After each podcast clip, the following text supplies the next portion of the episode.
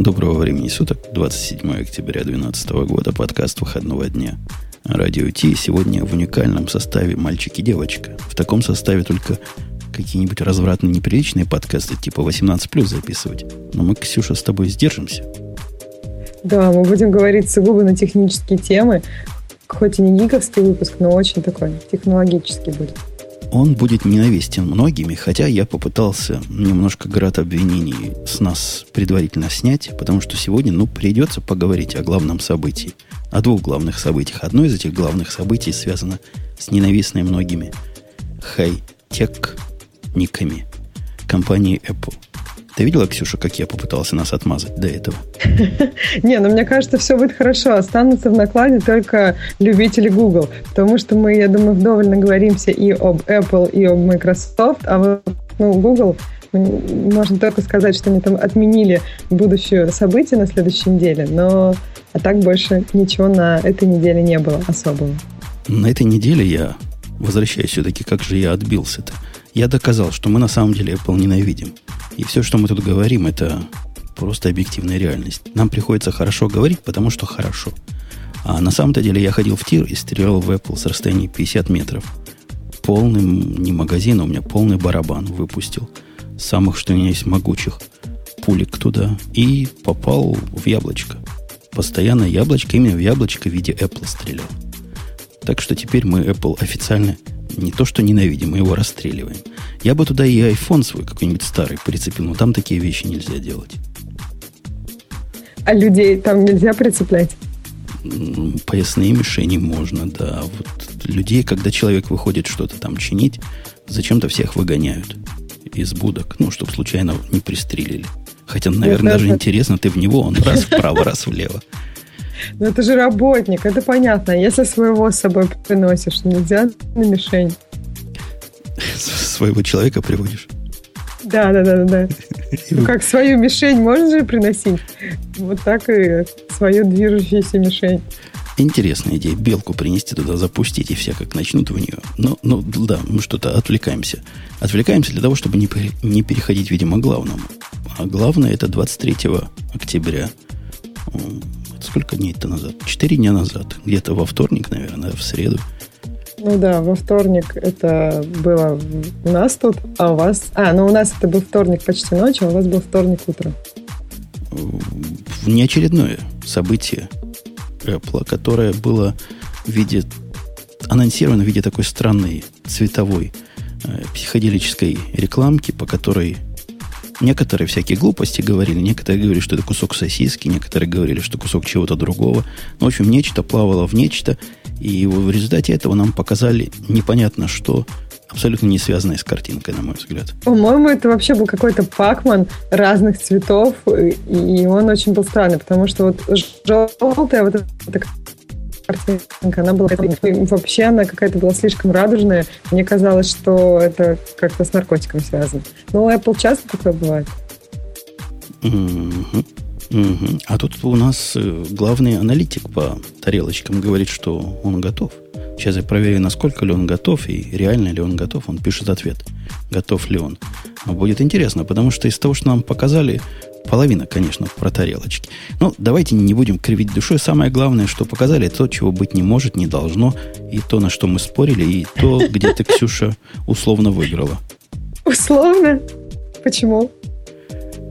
Почему, почему условно? Да нет, но ну я, я понимаю, в отличие от многих людей, которые мне писали в чате, я понимаю, что это было, как бы, это было для, для дополнения, для полноты мнений в нашем сообществе. И я думаю, для всех было очевидно, что он все-таки выйдет. Не, не для всех очевидно было. И я абсолютно не придуривался, когда говорил, что не верю. Я просто не хотел в это верить. То есть давайте, давайте сначала про iPad mini поговорим. Вдруг есть в танке люди, которые не в курсе. Расскажи нам, чуть тебя не назвал рыбонька Маруси. Расскажи нам, Ксюша, что, что, что показали? Что такого, ну, чего вы так все ждали, а я ожидал, что не будет? 23 октября показали устройство. Э, это iPad и диагональ его 7.9 дюймов. Самое интересное, что когда у Тима Кука спросили э, на результате, ну, на отчете квартала. Почему? Как, как смогли нарушить святое слово Джобса и выпустить 7-дюймовый iPad?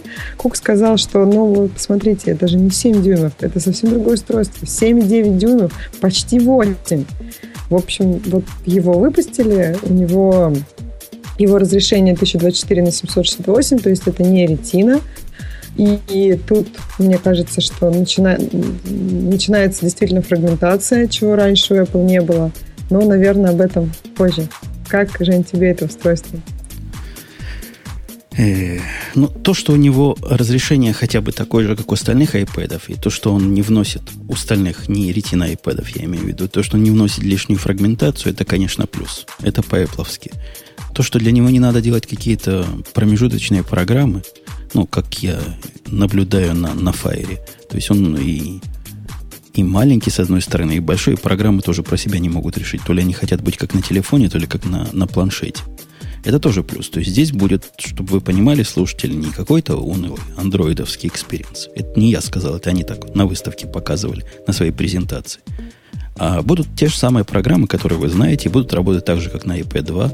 Он же по, по хардверу, по характеристикам, как iPad 2 точно, да? Да, он очень похож на iPad 2. Но тут начинаются проблемы на самом деле. Так как у него такое же разрешение, но, но на меньшем количестве дюймов, у нас получается, что все контролы становятся на 20 процентов меньше. И это же, это, ну, у него столько же точек на дюйм, как у iPhone 3GS ну, как у айфонов до, до ретины. Эм, в общем, это не так страшно, но со временем будет так, что тестироваться программы будут как раз на iPad mini. А на большом iPad будут эти же программы, но чуть-чуть вот увеличенные на 20%. И уже на большом iPad они будут смотреться так секси. То есть э, фрагментация на самом деле появляется некоторая. Она будет, правда, выражаться не в таких страшных масштабах, как на Android, но в итоге все будет делаться именно под этот iPad. И, скорее всего, потому что он дешевле и продаваться будет больше, еще и поэтому. То есть он, он внесет проблему для обычных программ для не ретины. Правильно? Ретина как была, так и осталась. Никто ее не будет, видимо, менять никакие там пропорции. А вот для низкой, низкого разрешения будет ориентировано под вот этот мелкий, и из-за этого, если я правильно тебя понял, кажется, будет что... так себе выглядеть на крупном. Ну да, вот на крупном iPad будет выглядеть все вот, ну, чуть-чуть больше, то есть на 20% больше, чем можно было бы сделать, если бы это было для э, iPad. И, ну, вообще, я думаю, этого iPad в марте появится ретина тоже, и э, все эти проблемы, они будут, они, на самом деле, тут не важно, ретина или не ретина, потому что в ретине просто, ну, 4 пикселя вместо одного, и за счет этого четкость повышается. А, по сути, размер контролов, э, ну, не важен. Физически размер контролов на ретине и на неретине для iPad, для второго и третьего, он одинаковый, именно вот физический размер, но четкость выше. То есть кнопка, вот если она там была, сколько-то там миллиметров, она такое остается. Ну, понятно, если экран такого же размера, то сколько ты пикселей туда не, не вставишь на кнопку, это не должно влиять. Человек ожидает фиксированного размера своих контролов, к которому он привык. Ну да, текст четче и молодцеватее, и все так глубже и красивее. Да, действительно, это проблема, о которой я не подумал. То есть, под что будут оптимизировать? То ли под iPad mini, то ли под iPad 2.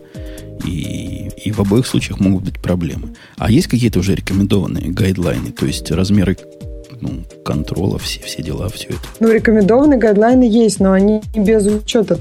То есть, рекомендов рекомендованным гайдлайном размер, э, ну, минимальный размер у элемента должен быть 44 поинта. У Apple все, ну, то есть все в неких поинтах. И, то есть и физический размер э, вот этих кнопок, он разный на iPhone, потому что у него там 163 точки на дюйм, и у, разный у iPad, например.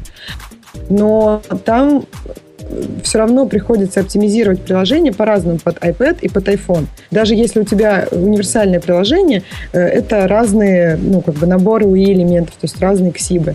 А если говорить про iPad и iPad mini, это будут одни и те же. То есть это а, с точки зрения как бы, программы, это будет одно и то же устройство, то есть это не разные устройств. Конечно, сейчас уже появляются э, методы определения, на каком iPad ты запускаешься, и в зависимости от этого подгружать что-то свое, но это, это хаки, это не из коробки, как это сделано для iPhone и iPad сейчас вот, от Apple. Как нам пишет Эдам в чатике, по сравнению с проблемой андроида, то тут вообще херня. Мы с ним, наверное, согласимся. Проблема, ну, действительно, не такая большая, как ну, да, фрагментация, это, которую это iPhone внес. Ну, почему? С iPhone как раз все понятно. То есть это разные форм-факторы, а тут вроде как э, ну, устройство изначально позиционируется для похожего использования, ну, для практически одинакового использования. Не, только не, кому-то. Я, я не про то, Ксения. Я про то, что у меня для iPhone 5 вот до сих пор половина программ. А, с iPhone да, 4. Да. Так что здесь, здесь О, действительно... Это, суровее. Да, а у нас, у нас подключается Эльдар, который известный аналитик по всяким глупостям, типа вот той, которую мы сейчас обсуждаем. Эльдар с нами? Привет, с вами. Мы начали обсуждать глупость под названием iPad mini, и я не знаю, слышал ты наш прошлый выпуск, но я спорил с Ксенией на желание. То есть все, что захочет Ксюша, то я и выполню, если, если Apple сделает эту глупость. А почему это глупость? Мне кажется, это очень правильный шаг. То есть ты будешь опять... У нас к прошлому подкасту был комментарий. Что же, говорит слушатель, у вас за подкаст такой? Когда все друг с другом не соглашаются. Должно быть общее мнение, раз у вас общий подкаст. Опять не будет общего мнения. Да что ж такое? И самое главное, это мнение не совпадет с мнением слушателя. Потому что их больше, чем одно. И я расскажу, почему я считаю, что это глупость. Потому что я не понимаю совершенно и абсолютно, чем вызвано выпуск этого продукта, кроме того, что делают все – вот это единственное объяснение, зачем оно надо. Потому что есть у всех. Не, не так. Абсолютно не так. Я на самом деле а, во вторник выходит большая статья про стратегии на рынке планшетов разных компаний. В том числе я начал разбирать с Apple, и когда, в общем, игрался с цифрами и смотрел, что происходит, я наткнулся на очень интересную вещь, из которой я сделал однозначный вывод, что Apple, в общем-то, не испортился по сравнению с тем, сейчас говорят, при Стиве Джобсе, э, Джобсе не было такого количества утечек, iPad mini мы видели, разочарование. Я могу осознанно утверждать, что, точнее утверждать, что это была утечка осознанная, и а, фактически компания Apple приложила максимум усилий для того, чтобы ее продажи в третьем квартале 2012 года были минимальными. В общем, идея очень простая. Apple переходит на полугодичный цикл запуска продуктов э, именно относительно планшетов. И я думаю, что в скором времени мы это же увидим в телефонах. Тот самый iPod, э, iPhone Nano, про который там мне вспоминают все время, и идея здесь, в общем-то, вот этого устройства, она очень понятна. Это не просто дешевый эм, iPad, дешевый планшет, он не такой дешевый. Это расширение, с одной стороны, ценовой ниши, с другой стороны, если посмотреть на продажи планшетов Apple, то там удивительная ситуация, которая отличается от всего рынка. Они создали этот рынок, по сути, а, рынок растущий, но каждый первый квартал каждого года, начиная там 2011 год, 2012, мы видим странную картину, продажи падают, потому что люди ждут следующего iPad. И э, на сегодняшний день таких iPad будет, в общем-то, ну, два или больше. Более того, вот э, четвертое поколение, которое представлено, оно неожиданно тем, что э, ожидаемо было, что новый iPad, третье поколение, уйдет дешевле на 100 долларов, там будет ретина, и, в общем-то, его тоже будут активно покупать. Но этого не произошло, сохранили iPad 2, и, по сути, iPad 2, там, модернизированный, это и есть iPad mini ну, в том или ином виде. Ретина экрана там нет. Следующее обновление, естественно, будет, ну, скорее всего, с ретиной экраном. Вот это все позволяет говорить о том, что на сегодняшний день мы видим вполне осознанную игру, когда рынок планшетов, он не стагнирует, но не растет так, как хотелось бы Apple, и он приблизился к потолку. При этом конкуренты наступают на пятки и, более того, готовы к следующему рывку. И тут есть, в общем, такой маленький эксклюзивчик, если хотите. Э, мир сошел с ума, на мой взгляд. Я вот не знаю, ребят, согласитесь вы со мной или нет. Мне кажется, когда компании сами провоцируют утечки, это идиотизм чистой воды. На днях, э, в пятницу, Вик Гундота, вице-президент Google, решил выложить несколько фотографий с планшета Nexus 10. Он сделал это незамысловато. Ну, все стали писать про этот планшет. Буквально через несколько часов нашли к нему инструкцию. Еще через несколько часов появились фотографии.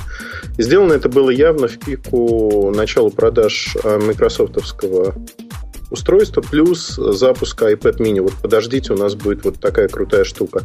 Это уже не работает на рынке. То есть люди покупают под влиянием совершенно других вещей Ну вот интересно ваше мнение услышать об этом. Я, я объясню, почему мое мнение более грустное, чем ваше оптимистическое настроение. Я помню вот те далекие годы, когда не то, что мы начинали, но, наверное, года 4 назад, может, лет 5 назад, когда был взлет нетбуков. Делали нетбуки все. Asus, Samsung, да? HP, Dell. Все как с цепи сорвались сделать нетбуки. Apple чего сказали? Они сказали, мы такую херню делать не будем. Это фигня. И нашим пользователям мы такой experience не хотим доставлять.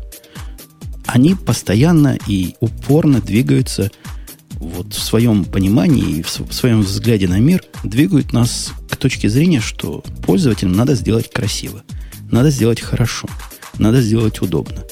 После того, как они заявили в свое время совершенно явно и очевидно, что маленькие планшеты это, это не то, и я с ними согласен. Я, я абсолютно согласен. Маленькие планшеты это совершенно не то. Теперь они выпускают именно маленький планшет. И, и, и одно только у меня объяснение. Они хотят быть как Samsung теперь. То есть мало того, что они маленький планшет выпустили, они еще выпустили какое-то условное Samsung-образное обновление для текущего большого iPad. Это вообще что было? Ты У меня знаешь... есть другое мнение на этот счет, вот по поводу Apple. Мне кажется, что Apple выпустила бы нетбук, если бы нетбуки продавались так, как сейчас продаются 7-дюймовые планшеты. Apple просто занимает нишу, и хорошо получают деньги. И вот я согласна с Эльдаром, что ну, рынок планшетов вот сейчас насыщен, и э, нужно как-то при, привлекать туда новых людей. И чтобы привлечь новых людей, нужно часто очень понизить цену. То есть если теперь вход на какой-то, ну вот, вход в экосистему тему Apple будет дешевле, это, это для многих э, как бы лишний звоночек. То есть сейчас можно действительно выбирать между планшетом Android и 7-дюймовым, и, и вот планшеткой Apple. Сейчас это, это небольшая разница, и ну, какая-то часть людей может сделать выбор в сторону Apple. Раньше люди просто из-за цены выбирали ну, то есть им нужен небольшой планшет, и они хотят переплачивать за Apple. А сейчас Apple предоставил такую возможность, и мне кажется, что денег с этого Apple получит, э, и для развития различных там своих продуктов это плюс. Да может а они и... денег и получат, но нас-то с вами деньги Apple мало интересуют. Ну, Жень, я вот оппонировать хочу сразу по двум вопросам. Ты все правильно сказал. Более того, э, первый вопрос рынок э, дешевых этих, э, как это, нетбуков, как он назывался.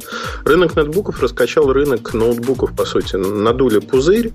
Этот пузырь постепенно перешел к тому, что стало рынком ультрабуков, и, в общем-то, все счастливы. Но его надо было как-то толкнуть в эту сторону, Не, ну, ну людей, вот посмотри, что... Эльдар, вот это хороший довод, которому у меня сразу сходу, прости, что перебиваю контрдовод. Да. Когда Давай. все, извините, испражнялись кипятком на вот эти дешевые от 300 до 500 долларов э, нетбуки, абсолютно нефункциональные, страшные, да. из которых клавиши вываливались прямо на витрине, Apple чего сделала? Apple выпустила Air, Правильно. который стал основополагательным вообще нового всего. Вот как iPad стал новый класс устройств, так и Air стал, за которым до сих пор ультрабуки пытаются догнать. Не совсем так, я тут не согласен. Они просто э, просчитали, куда идет рынок, потому что эта тенденция была видна. Но если говорить про первый Air, он был совершенно для своего класса нефункционален, непригоден для жизни, и только к 2011 году это стала действительно удивительная классная машинка. Вопрос в другом, что они пытаются быть впереди рынка и занимать те ниши, э, которые есть на этом рынке. Ниша маленьких планшетов, она существует. Ну, выпендрились они, выпустили 8 дюймов, а не 7. Сути это не меняет, потому что им надо быть на этом рынке. И второй довод. Э, буквально в пятницу я заезжал в музей Apple в Москве к Андрею Антонову. Мы разговаривали вообще и про iPad mini, про то, что происходит.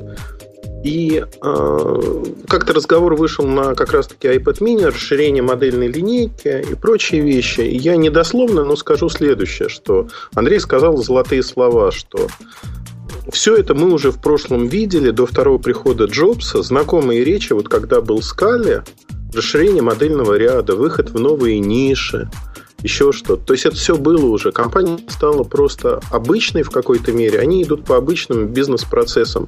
В отличие от того, когда Джоб мог сказать, вот это не хочу, хочу вот это. И вот мы идем все сюда. Этого действительно сейчас не стало. Они будут просто ну, одной из компаний, назовем это так. Ну, по всем э, каким-то слухам и доводам, вот этот планшет, он э, делался под влиянием Джобса. То есть вот когда был Samsung, суд Samsung с Apple, были, когда, ну, то есть были подняты как, э, информация о том, что так, уже в 2010 году было понятно, что из переписки, что такой планшет у Apple будет. Но очевидно же, что они не могли его сделать там за пару месяцев. Это, это ну, как бы результат долгой работы. Ну, это долгая работа. Сам Джобс говорил о том, что 7 дюймов не будет, потому что не нравится. Вот эти 8 дюймов появились уже без Джобса. Вопрос в другом. Меня как бы сегодня, к сожалению, компания Apple это в какой-то мере миф. Миф, созданный при Джобсе, миф о том, что она, а, непотопляемая, б, она всегда будет расти, там кто-то говорит, что она будет стоить триллион долларов. К сожалению, этот миф в переносе на продукты и на рынок означает, что компания не имеет права на ошибку в отличие от всех других. Если бы был Джобс, ему бы ошибку простили, потому что это та личность, которой прощали очень многое. Сегодня компании а, любую ошибку не простят, потому что они сами себя вывели на звездную орбиту и более того воспитали себе конкурента, южнокорейскую компанию Samsung. И они столкнулись сами на встречных курсах. К чему привело это столкновение, видно уже сегодня, потому что за вот этот квартал а, Apple заработал а, прибыль 8.8 миллиарда долларов. Прибыль компании Samsung за этот же квартал 7.4 миллиарда долларов. Но при этом Samsung продает э, в штуках, там у них маржа меньше, прибыльность меньше, но рано или поздно они обгонят. И с этим уже ничего не сделать, если не расширять рынки. Значит, следующий шаг Apple, чтобы вот поддерживать этот миф, расширить рынки, расширить число устройств. Но это не путь Apple. Путь Apple – это то, о чем говорит Женя. Я с ним абсолютно согласен. Не смотреть на рынок, а выпускать то, что классно, то, что работает из коробки хорошо и совершенно по-другому. Не превращаться в еще одну обычную компанию. В этом смысле, не знаю, как вас, я не знаю, Ксюша, как ты относишься к тому, что через полгода, после того, как у нас, у продвинутых пользователей планшетов появился вдруг новый iPad. Как он, iPad 4 называется? Или не называется да. так? Ну, да, четвертого поколения он называется. Это же дисплеем. через полгода. Это, это же издевательство какое-то. Ну да, это троллинг тех, кто купил третий. Но больше всех счастливы, да, те, кто еще со вторым ходили, грустили, полгода чувствовали себя нищебродами, а сейчас вот они прям короли. Потому что они себе сейчас купят четвертый, а мы останемся с третьим. Это ведь совершенно вредная тенденция. Я этого терпеть не могу, Вильдар, в любимом тобою, любимой тобой компании. То есть меня раздражает, когда, когда вот так ведут себя. Я понимаю, мир хай-тек, он быстрый, он шустрый, и надо как-то шевелиться. Но какие объективные причины выпустить сейчас iPad 4, кроме того, чтобы в нем был такой же разъем, как в iPhone 5? Я тебе могу назвать одну объективную причину. Они пытаются раскачать рынок. Э, ну, вот если говорить... Не, ну погоди, что значит раскачать? Какой нормальный человек посмотрит на iPad 3, потом сравнит какие-то характеристики, которые угу. вообще мало понятны хоть кому-то, да. скажет iPad 4, чем он лучше?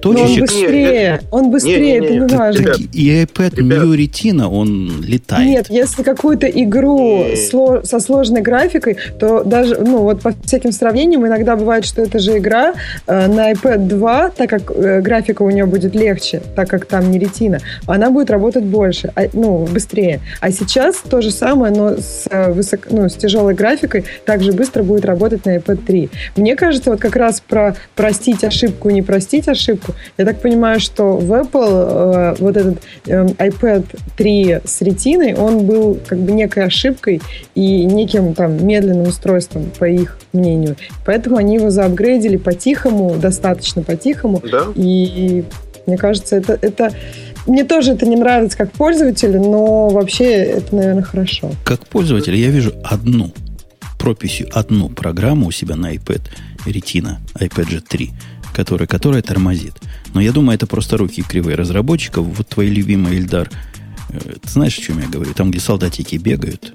О, слушай, как я ругался на эту программу. У меня есть переписка с этими ребятами, где а, они мне прямым текстом пишут, что это не наша проблема, это проблема компании Apple из-за производительности. Мы адаптировали вообще к новому iPad, а то, что они там что-то его сделали, не сделали. Я так и не понял, в чем проблема, но суть заключается в чем. Я после этого писал и в подкасте говорил об этом, что сегодня вот эта гонка вооружений, когда разработчики экономят на оптимизации, чтобы быстрее выйти на рынок, и глючная программа получается, которая просто банально вылетает и не должна так работать, Fieldrunners 2 это типичный пример криворуких э, программистов, которые не оптимизировали вообще ничего.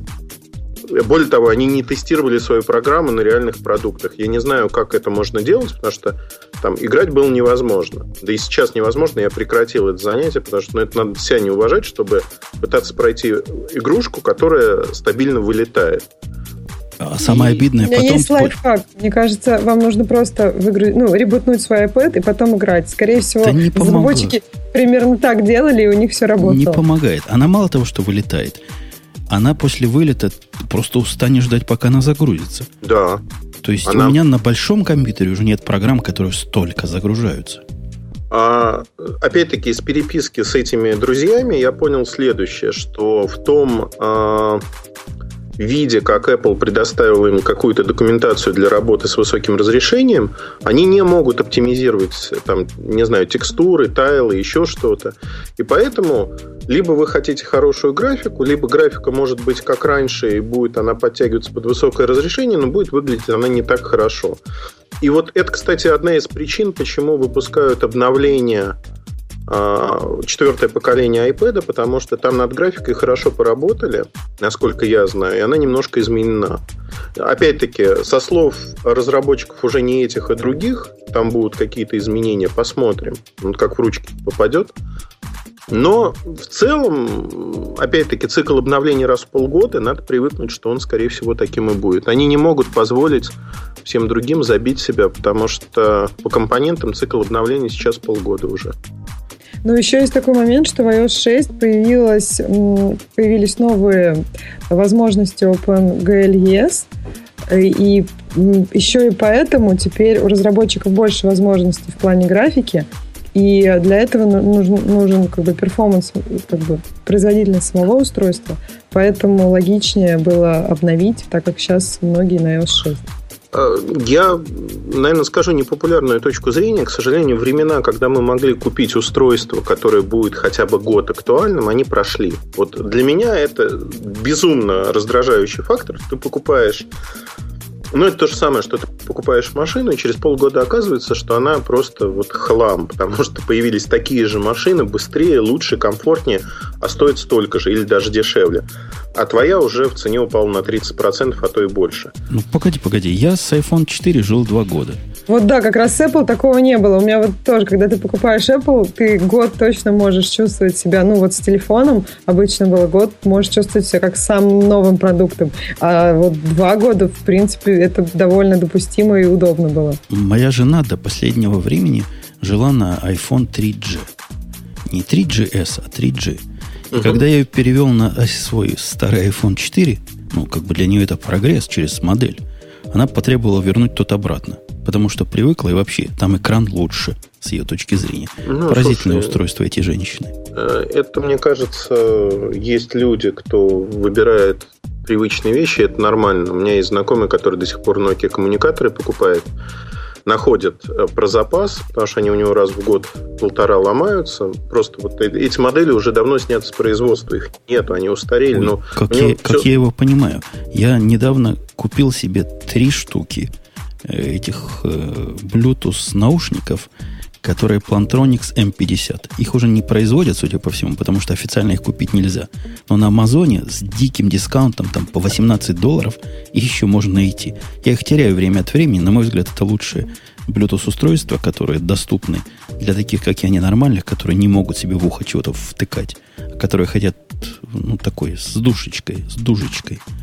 Ну, И слушай, с Ну, дужечкой много же гарнитур сейчас есть. Ну, Ну, достаточно много. много, но плантрониксов больше нет таких. Плантрониксов нет, согласен. А Ну, я вообще я только плантрониксам верю. А, понятно. Да, Тенденция привыкания вот э, к каким-то вещам. У, у мужчин, мне кажется, это в плане одежды. Они готовы покупать одно и то же тысячу раз. Э, главное, чтобы это было одно и больше никуда не ходить по магазинам.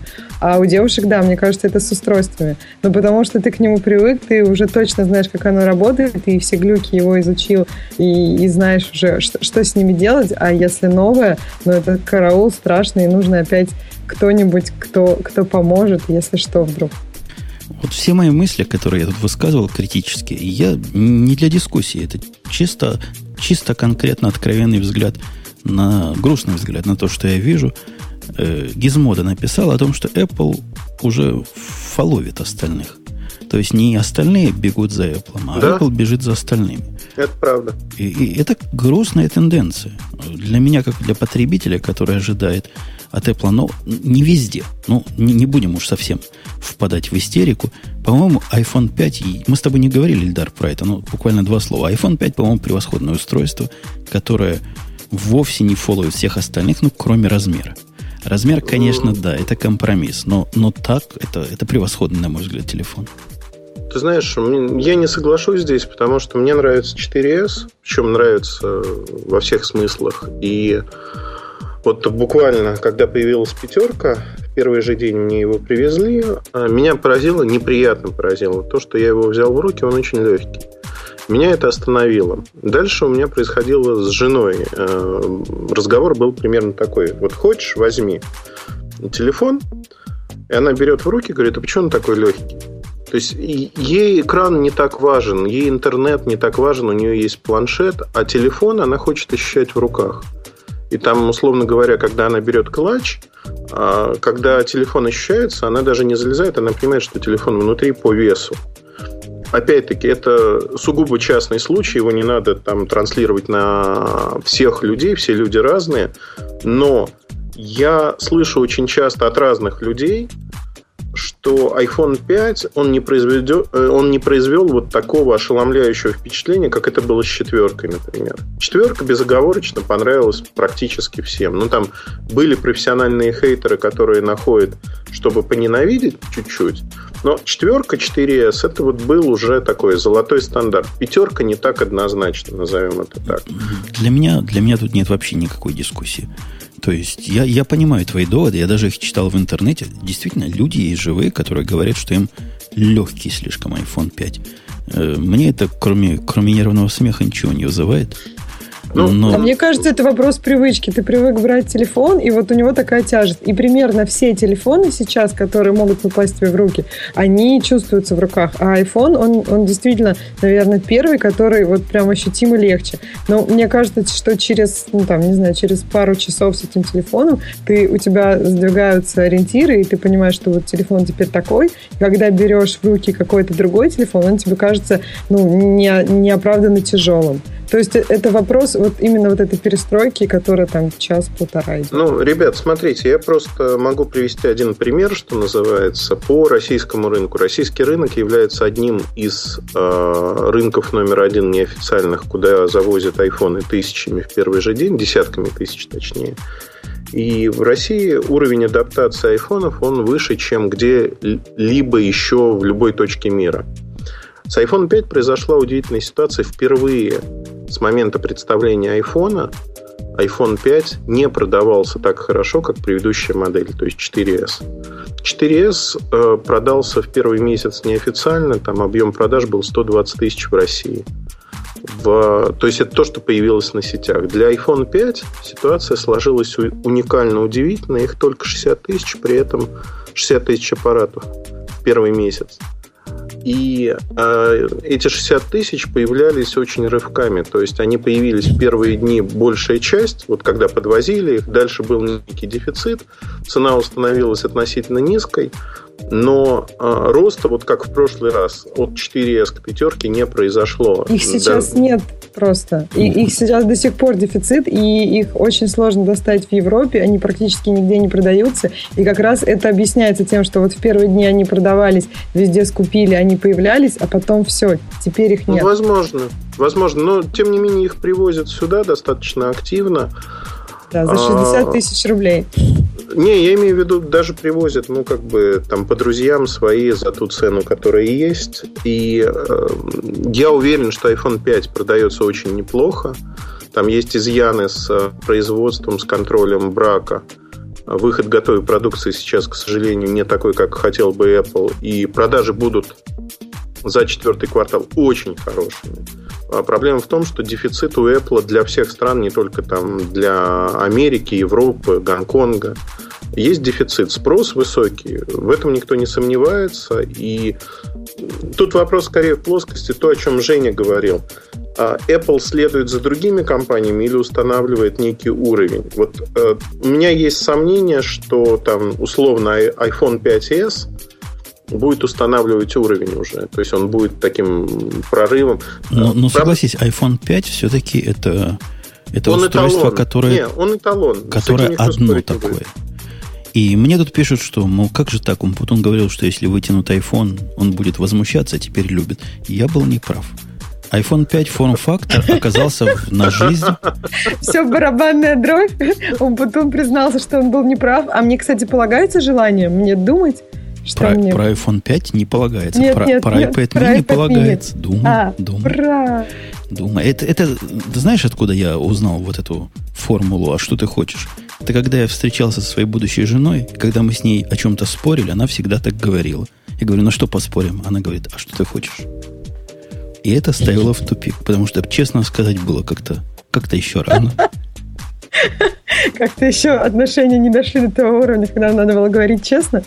Да-да-да. А я хотела добавить про iPhone, что там дефицит такой, что даже э, контрактные айфоны, их достать не так просто, а это уже вообще странно. Это свидетельствует о том, что Apple, наверное, не справляется. Ну, возможно, вот брак на телефонах с покрытием был как-то связан с тем, что либо сейчас что-то переделывается, ну, в общем, Apple не справляется с, те, с тем спросом, который существует. То есть э, это было бы, если бы этот дефицит был создавался, создавался искусственно, контрактные телефоны наверняка бы продавали. Потому что ну, это, это другое. Это не, те телефоны, которые уезжают в какие-то другие страны и, и там, например, потребляют не тот контент, который, за который Apple хочет, чтобы им платили. Давайте вот. хотя бы пару вот. слов, по пару слов о том, что, что не iPad mini на этом было показано. Потому что кроме iPad mini было показано еще пара-тройка интересных штук. Во-первых, был показан Mac mini, который вы будете смеяться но он по мощности теперь сравним с Mac Pro, то есть профессиональной моделью прошлого 2010 поколения, которая была вау, которая была дорогущая. Вот это крохотный Mac Mini. Теперь сравним вот с тем огроменным. И я, конечно, понимаю, сравнение довольно условное. В него не вставить, чего вставить в большой, и вообще разный рынок. И раз... ну, ну, согласитесь, тенденция. Два года назад это был флагман, и он делал всех рвал как тузи грелку, теперь Mac Mini, который можно в большой карман засунуть, делает почти то же самое. Это... Ну, Mac Mini сейчас позиционируется как сервер, поэтому вот он должен делать даже больше, мне кажется. Ну, сервер он такой, условный сервер. Я видел фотографии хостингов, которые полны Mac Mini. Это довольно смешное зрелище. То есть, ну, на сервер он не тянет. У меня есть два Mac Mini в виде сервера, и я в полнейшем разочаровании вот в виде Mac Mini как сервер. Это не серверная платформа. Ни за производительности нет. Они, видимо, Apple не очень понимает, как делать сервера. Компьютер, который от температуры выгорает сам по себе, от того, что там жарче стало, и у которого вылетает память и диск, который надо постоянно менять, это не сервер это далеко от сервера, хотя можете назвать его Mac Mini сервером, я бы не советовал. Это просто деньги на ветер. Хотите Mac Mini как сервер, купите обычный Mac Mini. Будет так же плохо работать, как Mac Mini сервер. А оба, то есть на вот э, обоих Mac Mini, может, просто с одним из девайсов не повезло? Ну, то есть да нет, у меня их полно. У меня дома два своих собственных Mac Mini э, третьего или второго поколения. Ну, еще большие на работе два Mac Mini прошлого поколения. И у всех одинаковые болезни. Для десктопа да, самое оно. Сервер, ну, ну это, это, это просто смешно. Тем не менее, он стал мощный. Появился MacBook э, Pro 13 дюймов. Судя по статистике, самая продаваемая модель всех ноутбуков от Apple. Теперь он на ретине, на новом чипсете. В нем все хорошо, красиво. И На мой взгляд, это более интересное предложение от Apple, самое интересное для меня предложение от Apple во всей этой презентации. Это действительно очень-очень привлекательная штучка. Там еще был iMac, который по краям э, всего 5 миллиметров, и тут был интересный момент, что на сайте Apple кроме краев-то больше ничего не видно, и кажется, что он весь практически 5 миллиметров. А на фотографиях журналистов, которые появились прямо сразу после презентации, он, конечно, еще какой пузатый, сзади. Ну и напрашивается вопрос, э, почему, зачем десктопному компьютеру быть таким тонким? Мне кажется, что просто у Apple достаточно много наработок в области, э, ну, в области того, как создать э, тонкие устройства, то есть это в плане ноутбуков и в плане планшетов, и то есть все эти наработки еще где-то можно применить. То есть этому устройству, как десктопному, не, не нужна такая тонкость, но оно выглядит космически, поражает всех. И это в плюс. Нам пишут, что в мини только встроенную графику оставили. Может, я ошибаюсь, но, по-моему, там всегда была только встроенная графика. Я не помню других Mac Mini. Могу ошибаться. А по поводу вот этой толщины i, i, iMac, я с тобой более чем согласен, Ксюша. Я, это тоже какой-то прогресс ради прогресса. Кого интересует, что он стал на сантиметр тоньше тот компьютер, который стоит на столе? Ну, я не понимаю.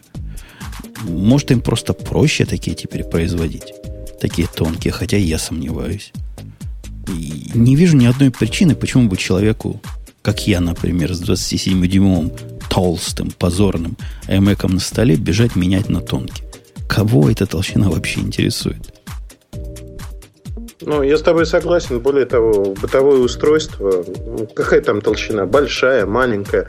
Я во время презентации удивился, что так подчеркивают, что вот, вот он тонкий. Ну, мне в доме, например, совершенно беспо... Ну, мне главное, чтобы он красиво выглядел. Все остальное, вот эта тонкость, ну, я ж не буду им резать, не знаю, салаты или что-то подобное. Не знаю. А на нем? На нем можно, потому что у меня дети пришли недавно из школы. На связном рядом со школой висит э, реклама, там починим все что угодно, а iPad и на нем нарезка огурца. Мне ребенок говорит, папа, ты на iPad тоже режешь овощи и фрукты? Я говорю, нет, а кто режет? Связной режет. Ну, то есть, вот маленький ребенок делает такой вывод. Сколько ребенку лет? Ребенку почти 8. Не, ну нормально. Он знает не только слово iPad, но и что и овощи, и фрукты режут. Так. Что, нормально? Человек вырастет. Дорогие же наши, это к нам Бобук присоединился. Вы можете не узнать из-за дюжа поганого звука, который у Бобука есть. Он на новом хедсете. На чем ты? Что так погано? Ты знаешь, вроде бы хедсет-то нормальный. Я боюсь, что у меня просто скайп, привыкший к старым настройкам, банально клипает. Ага. Ну ничего, переживем. Ты вполне хорош в любом виде. Спасибо, что присоединился. Мы тут обсосали iPad mini. Я пришел к выводу, что это позор. Игра в догонялки. Ильдар с Ксюшей со мной частично. Ильдар со мной частично согласен. Ксюша полностью не согласна. Над него в восторге. Подожди, а я правильно понял, что теперь ты будешь выполнять желание Ксюши в течение какого-то времени? Да-да, одно желание в течение какого-то времени. Ты думал, много, что ли? А, вы на одно желание спорили? А надо было, можно было спорить на бесконечное количество. Я просто была не в курсе. А уже поздно. В следующий раз будешь знать. Да, iPad 13, не iPad, простите, что я говорю, MacBook Pro 13 дюймов, но действительно, отсутствие дискретной графики это, это удивительное. Удивительная какая-то я даже не знаю, какая... Они просто всунуть его туда не смогли дискретно. Места не хватило. Я думаю, что места не хватило. Более того, меня вот этот момент смутил.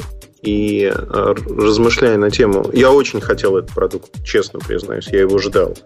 Но э, вот сейчас, уняв там желание кинуться купить его сразу, я понял, что я его покупать не буду, пока там не появится нормальная графика. Потому что, с одной стороны, да, наверное, не нужно, но с другой стороны, это же позорище иметь вот такую графику. А я, наоборот, давайте его куплю в, рад... в радости. В радости от того, что в нем нет дискретной графики. Я вот про позор специально закинул. Это был такой наброс. Потому ну, что видишь, сегодня я внимательно слежу за энергопотреблением своих ноутбуков. И когда я запускаю какой-то трансмит, программа для передачи файлов по FTP, кто не знает, и трансмит э, форсирует переключение на дискретную графику, что абсолютно необъяснимо ни с какой точки зрения. У меня скулы сводят и челюсти сжимаются от гнева. А здесь хочешь не хочешь, не переключишь. Это, конечно, очень странно. Вообще, главная, мне кажется, идея, главный прокол э, нового MacBook Pro заключается в том, что это не MacBook Pro. Все привыкли, что в Pro нормальная графика. Ну, это MacBook Air, да, в том или ином виде. Это толстый MacBook Air.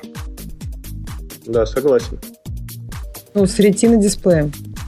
Ну, толстый MacBook Air с ретиной, с ретиной дисплеем. Тут никаких противоречий нет, мне кажется, все хорошо. Не-не, просто добавить, потому что сейчас же Air с... Я думаю, многих бы устроил. Air с ретиной дисплеем, ну да, чуть-чуть потолще. Нет, ну, э, что значит про- просто чуть-чуть потолще? На самом деле он не чуть-чуть потолще, он сильно потолще. У меня пятнашка. Просто нормальная пятнашка с ретиной. И я знаю, что тринашка, она по толщине почти такая же. Это совсем не Air. Прямо совсем не Air. В общем, ждем Air или не дождемся с ретиной Air? Ну, я не знаю, сколько его ждать. Потому что если вы не выпустили сейчас, значит, проблемы носят технологический характер. По поводу технологии. Хорошо, что пришел Бобу, потому что, может, ты прольешь свет. Но вопрос, как, как сказано на All Things Digital, what the heck is Apple Fusion Drive anyway? What the heck? Это что нам а? показали? Fusion Drive. Нам рассказали в двух словах буквально. Есть у вас гибридные диски. А это тоже какой-то... Вот про то, что я говорил. Apple ходит хвостом за теми, кто делает раньше. У нас были гибридные диски, да, которые сами понимали, чего кешировать на SSD, чего класть на HDD. Теперь Apple выпустила нечто, плохо объяснив, что это такое, которое представляет собой, видимо, комплект из SDD и HDD, к которому есть специальная программная обвязка. Ну, так и есть. А что тебя смущает? Ну, меня все смущает. То есть, если бы, если бы это был Apple времен Джобса, он бы сказал, HDD мертво, как мертв, допустим, USB 1. Никаких HDD мы больше ставить не будем, никаких оптических драйвов мы больше ставить не будем. А тут какой-то компромисс. То есть мы не способны обеспечить необходимую емкость при помощи SDD. Мы не способны объяснить пользователям, что им 128 гигабайт или 256 хватает на все случаи жизни. Для 512 дисков гигабайтных мы не можем сбросить цену, поэтому мы сделаем вот такое кривое технологическое решение. Ну, смотри, вообще-то я с тобой согласен. Но чисто, чтобы тебе вот проопонировать сейчас, мне кажется, что это неплохая идея, потому что у тебя есть с точки зрения нормального потребителя быстрый жесткий диск. Ну, в смысле, быстрый, как, SD, как SDD. Потому что, как ты понимаешь, для э, большинства пользователей это будет один сплошной диск.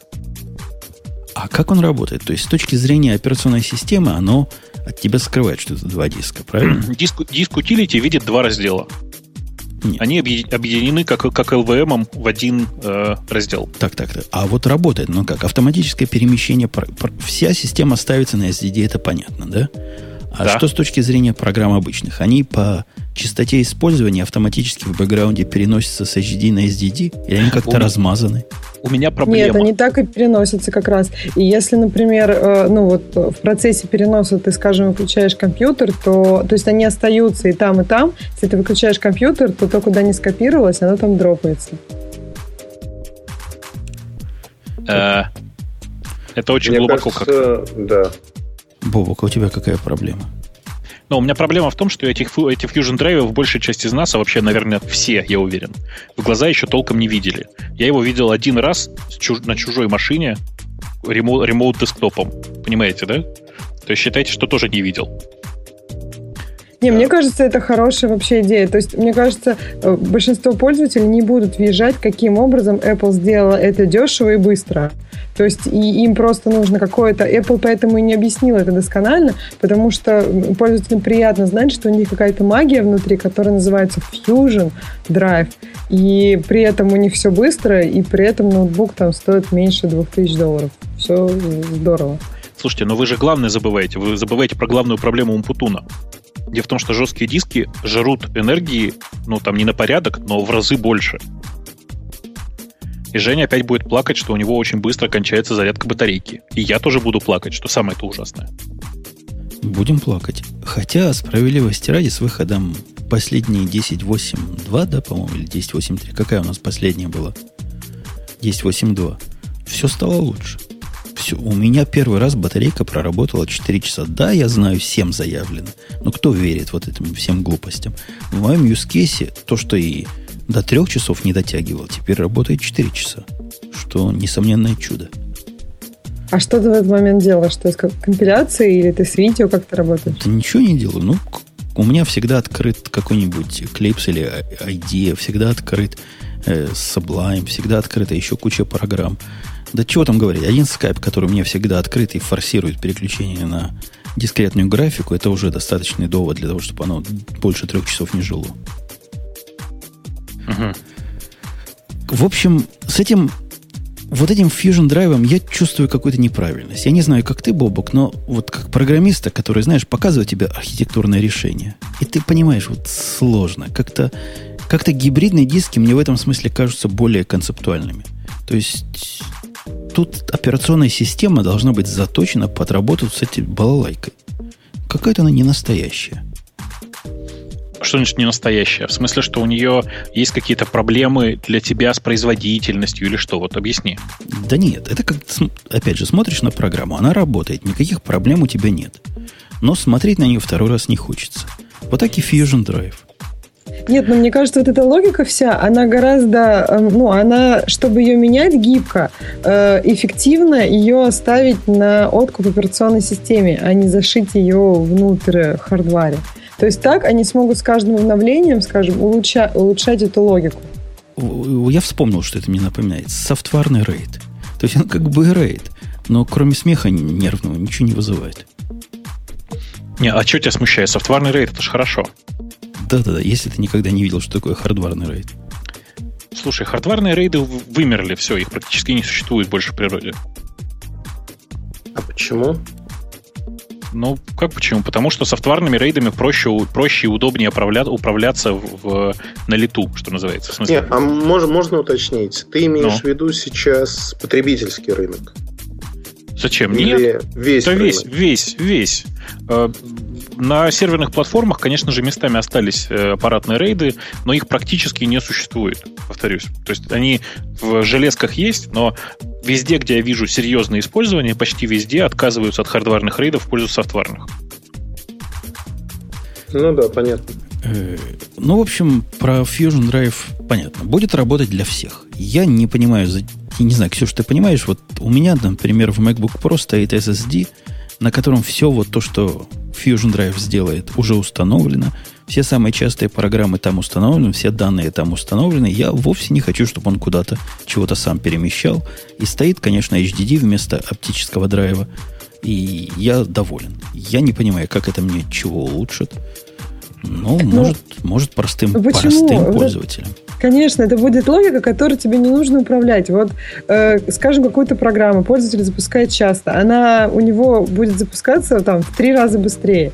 Чем это плохо для конкретного юзера? Он не хочет думать, как у него все устроено. Он хочет цену и скорость. Я, Конечно, я, я он же обычный юзер, он же хочет на ручки. Я понимаю. Он не хочет ничего решать. Проблему пользователя, потому что Представьте себе, дорогие мои соведущие пользователи, который будет ставить два дропбокса для того, чтобы первый Dropbox сидел на жестком диске, а второй линковал с него чего-то на SDD. Но это совершенно дикий case для простого человека, правильно? А мы тут на, на SDD маленьких просто обязаны это делать. Ты знаешь, о чем вот. я говорю, Бобок, да? Про Encore, Dropbox Encore. Пока нет. Как ты не знаешь? Ну, у тебя Dropbox сколько? У меня он по размеру больше, чем мой SDD. А ну, по... ты так говоришь, как будто бы это хорошо. Это, ну, это так. Я не знаю, хорошо это или плохо, но это так. А ставить Dropbox на какой-то другой драйв сегодня, это невозможно. Потому что половина программ, которые его используют, просто не будут работать. А тот же OnePassword не умеет синхронизироваться, если Dropbox стоит на другом. Drop, я имею в виду, который который сэндбоксенный, который из э, масса. Поэтому приходится извращаться. Здесь извращений не надо будет. Я понимаю, да, скорее всего, он все будет это как-то делать сам. Видимо, частично будет... Хотя тоже вопрос, как же он это будет делать? Будет... А, кстати, вопрос с инбоксными программами, если они не умеют работать... А, ну это логический диск, а это будет все одно пространство, да, получается, для этих программ? Да, да, для них будет хорошо. Э, я вообще проблемы, честно говоря, не вижу. Ну, там есть некая система управления, она сама все это делает. Если будут действительно такие проблемы, и там тот же Dropbox не будет работать корректно со сторонними программами, я думаю, что в Apple этот вопрос будут решать, и там Dropbox принудительно загонять каким-то образом во, во флеш. Но опять-таки зависит от объема того, и как я понимаю, во всяком случае, я не игрался с этим, как и все, а, тот контент, те файлы, в том числе картинки, не знаю, все что угодно, который часто используется, он будет перемещаться во флеш. Но тут, тут же вопрос в атомарности операции. То есть то, что ты объясняешь, Эльдар, это как работают гибридные диски сегодня. Ну да.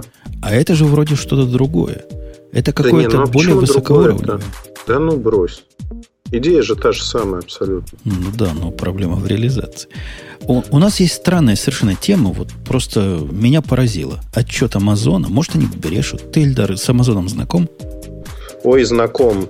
Брешут? Скажи, брешут. Не может такого быть. Ну, брешут, скажу. Я, правда, не знаю про что, но пусть брешут. Ну, вот то, что Amazon Kindle, видимо, Kindle HD, в неделю выхода iPad mini продается как горячие пирожки, и продали они в эту неделю больше, чем в неделю выхода. Это правда. А вообще удивительная ситуация. А, сейчас на, над Apple или на Apple наживаются все, кому не лень. После анонса iPhone 5 продажи Samsung выросли на 14% по Galaxy S3, продажи Note 2 в момент выхода выросли на 75% от прогнозируемых. Мир сошел с ума. То, что с Амазоном то же самое происходит, я думаю, что да, многие ждали мини, посмотрели, и Nexus 7 в продажах, с которым, кстати, сравнивали iPad mini, вырос после анонса iPad mini на 44%. То есть это, это же вопрос цены, да? Это, это чисто вопрос цены. 199 долларов против 330 долларов. Я думаю, что нет. Это вопрос цены плюс функциональности, которую люди видят в устройстве и что они хотят получить. Так какую же нефункциональность видят? Я тоже считаю, что это вопрос цены. Я, в принципе, ну, вот даже... готов был бы с вами согласиться, но я дважды пообщался по, по этому поводу с двумя довольно известными маркетологами, и оба они сказали одно и то же. Каждый выход устройства от Apple приводит к дичайшему всплеску покупок на рынке. Всех устройств подряд. То есть это просто каждый выход нового устройства приводит к тому, что люди начинают больше интересоваться техникой. Вот не могу, не могу не, не, не, не кольнуть шпилькой в Эльдар. В этот Давай, кольни, кольни меня. Эльдар, скажи, а было ли, что при выходе, во время выхода iPhone 5, Samsung твои любимые начали продаваться как горячие пирожки? Так я только что сказал, что да. А я упустил, то есть и Samsung да. такое было. То есть Бобок да, прав, а мы я, ничего не понимаем. Я тебе больше того скажу. Сейчас происходит ситуация совершенно удивительная, потому что я думаю, что это будет декабрь, когда они объявят об этом. У них продажи Galaxy S3 уже, в общем, а, приблизились к половине продаж от iPhone. Это достижение, как мне кажется. Это гигантское совершенно достижение. И я уже по этому поводу, я не помню, мы с тобой по этому поводу сошлись во мнении или нет. Я считаю, что SGS 3 это просто сейчас лучшая железка за пределами айфонов.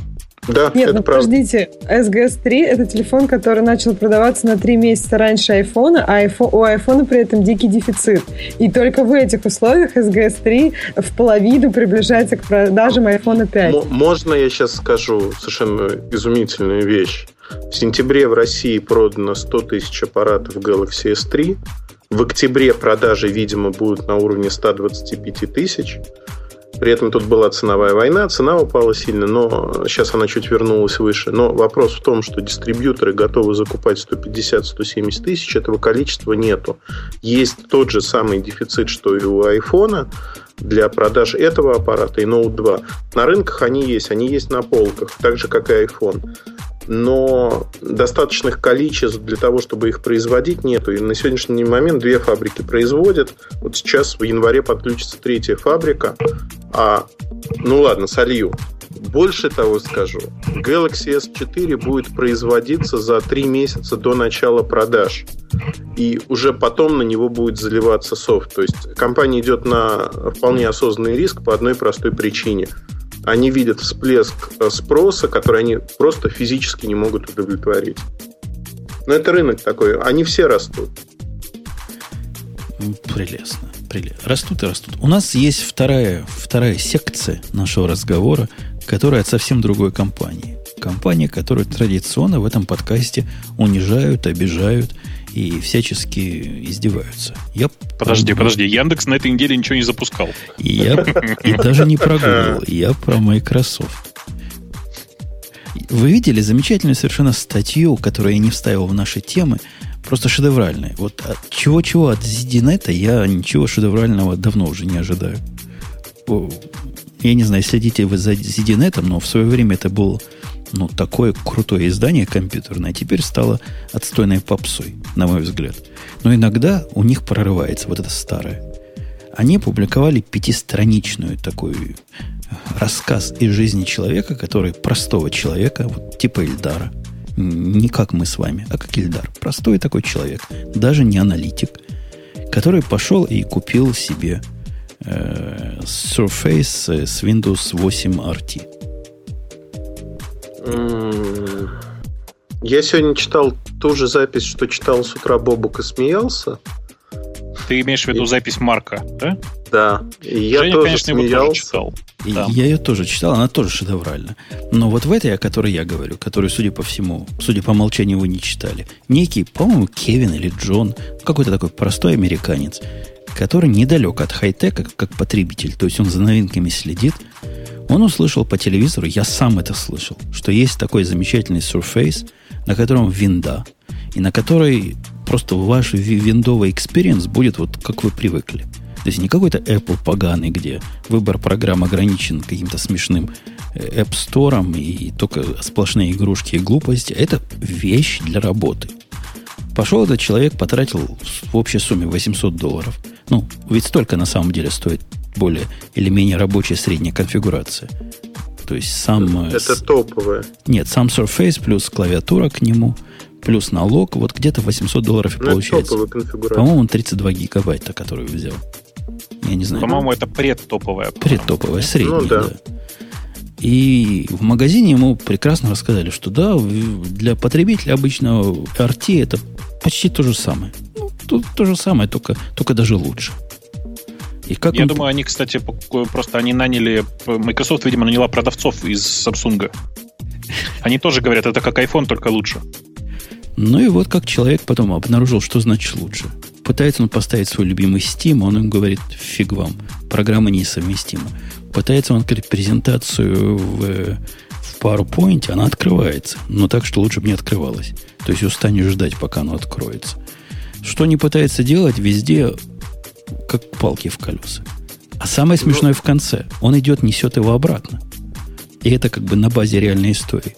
А вы знаете, какая замечательная у Microsoft Return Policy для этих э, устройств?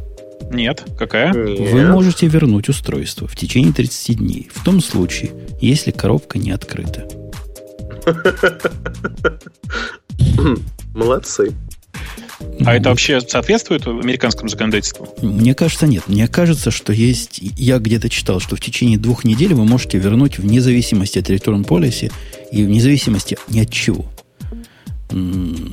Если Нет, ну есть списки товаров, наверное, которые нельзя возвращать. В России примерно так же, но есть списки товаров, а там еда, например, которые, вот, э, которые нельзя вернуть через Слушай, дней. я этот Surface сегодня держал в руках. Я тебя уверяю, его есть нельзя. Расскажи нам, Бобук, ты единственный из нас. Или ты, Эльдар, тоже держал Surface? Я держал его в руках, да.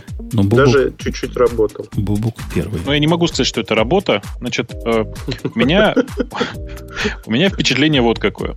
Это отличное устройство. Это реально большой прорыв. Вот как я сказал, что SGS 2, SGS 3 это лучший там э, сейчас лучшая железка на андроиде. Вот точно так же э, Surface с точки зрения железа того, как, как он сделан сам по себе, да, потому что вы же понимаете, что половина ощущения от устройства это то, как он, ну, давайте скажем, как он не скрипит в руках. То есть он как Samsung в руках или как iPad?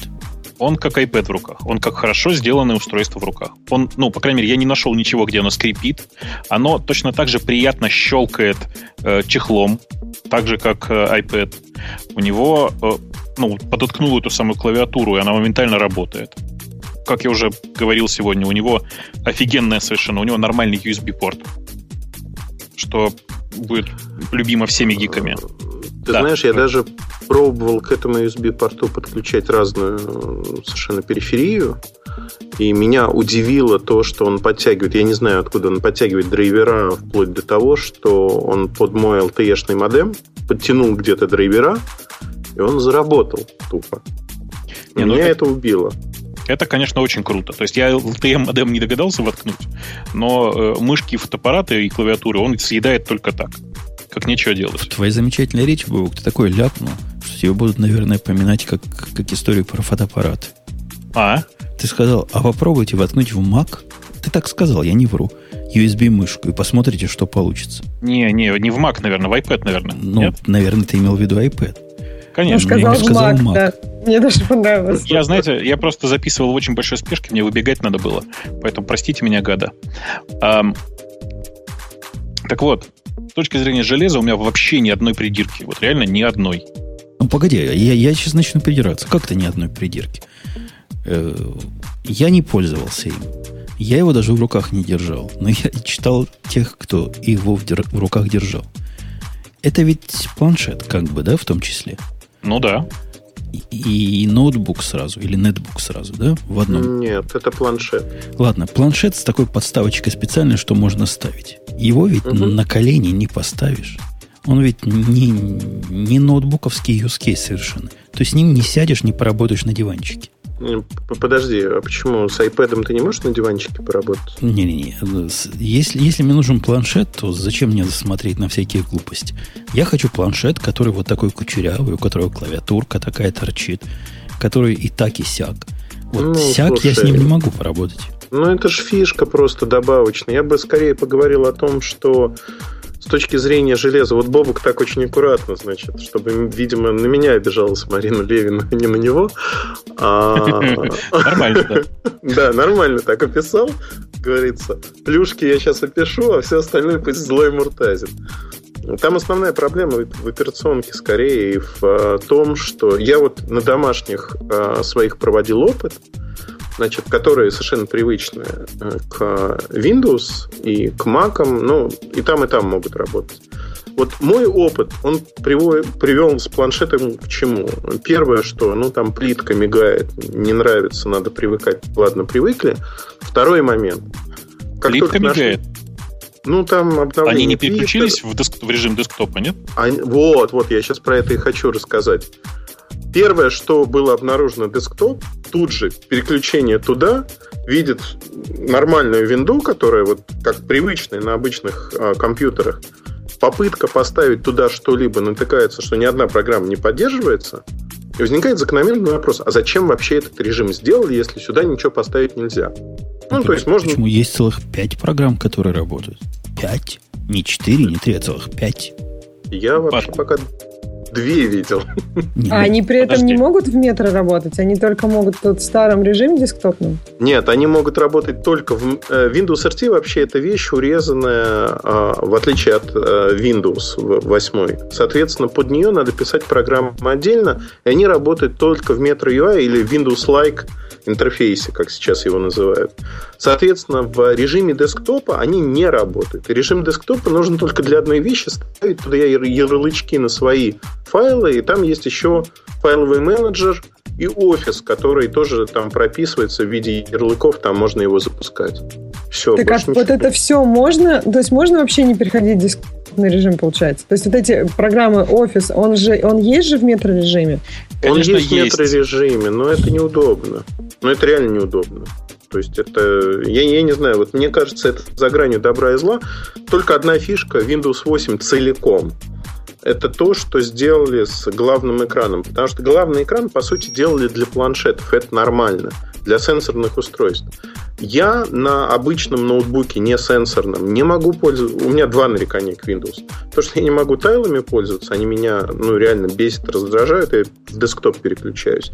И второе, то, что Windows 8 нельзя откатить... Ну, если ты ее поставил, там нет возможности откатиться на предыдущую версию.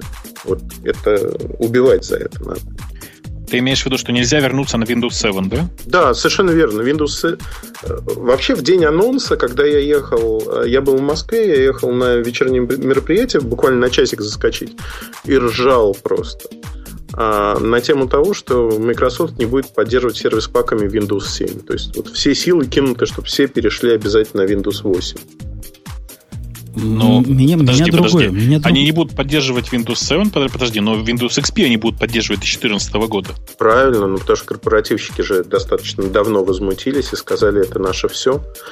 А, я просто хочу рассказать, как в Медиамаркте я сегодня наблюдал продажи Windows 8. Это было совершенно замечательно. То есть там проводили, видимо, празднество, много всяких листовок было. Я прошел огромный зал Медиамаркта, а, наверное, три раза и не увидел Windows 8.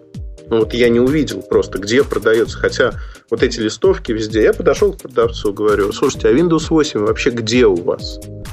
Он меня посмотрел, говорит, а вам точно нужен новый Windows? Я говорю, да, мне нужно, я хочу купить коробку. Он меня повел в какой-то угол. В этом углу лежат коробки. Они разноцветные. Значит, э, предыдущая версия Windows, если помните, в зависимости от версии отличался цвет. А тут пять цветов совершенно разных. Я посмотрел эти пять разных цветов, в общем, ничего не понял. А, пришла какая-то девочка, которая, видимо, работает как мерчендайзер на Microsoft. Она мне стала объяснять, какую версию мне, значит, надо купить, еще что надо сделать. Я сказал «Окей». А, и в этот момент покупка у меня не состоялась. Потому что вот эта девушка уже, она не работник медиамаркта. Она мне по секрету сказала, что вы знаете, вот сейчас есть только две версии, а та версия, которая вам нужна, идите купите ее в онлайне. Вот. При этом сзади стоял продавец Медиамаркт, он смотрел на нее такими глазами, что я понимал, что он схватит сейчас принтер, который за ним, просто метнет ей в голову. То есть человек, который убивает его продажи, там, я не знаю, его бонус, еще что-то. Ну, вот такая история. Забавно. Слушай, ну Microsoft же всегда отличалась тем, что очень изящно продавали свои э, софтварные продукты. Там сейчас столько кавычек было, что я, ну, не знаю, одни сплошные кавычки. Э, а... Ты просто... Ты, ты, ты зря убежал от того, чтобы не рассказывать про все прелести софта на этой железке. Потому что все, что ты рассказал, это про то, что эти мигают тайлы и что все переключаются на десктоп. На самом деле, самое страшное — это то, как этот софт там работает. Самое чудовищное впечатление — это Microsoft, Microsoft Office Preview и, и встроенное приложение да. Mail. Да, это правда. Это просто до тряски в руках. Вот, Женя, просто представь себе, два типичных кейса, которые сейчас по всему интернету все повторяют одно и то же. Тыкаешь в Microsoft Office, и дальше ты ждешь. Но я когда до 10 досчитал, оно открылось нормально. Но самое страшное начинается в тот момент, когда ты начинаешь сохранять файлы. Ну, слушай, в конце концов, у тебя нет, по крайней мере, песчаных часиков, таких песочных. Ты знаешь, Уже лучше бы они были. Я бы хотя бы понимал, что эта железка не висит. Вы, я не знаю, видели вы или нет, тут ходит сейчас отличный совершенно обзор э, Windows 8, в смысле, где-то на YouTube, где чувак э, берет э, встроенное приложение Mail, он, значит, загружает планшет, планшет загружается, чтобы вы понимали, примерно минуту, они говорят 35 секунд, на самом деле примерно минуту. Он тыкает в приложение Mail, После этого он еще где-то секунд 20 ждет. И после этого он получает чистый белый экран. Ты знаешь, мне кажется, они столкнулись с той же проблемой, что Mail.ru при разработке... На Хабре была совершенно замечательная статья, как они разрабатывали свой почтовый клиент под Windows Phone 7. И основная проблема то, что в API нельзя пропис... Э, прорисовывать большое число там, папок, писем и прочего. Им надо было придумать какой-то способ, как извратиться, чтобы это было. Вот мне кажется, что Microsoft наткнулся на те же самые грабли уже внутри себя. Реально?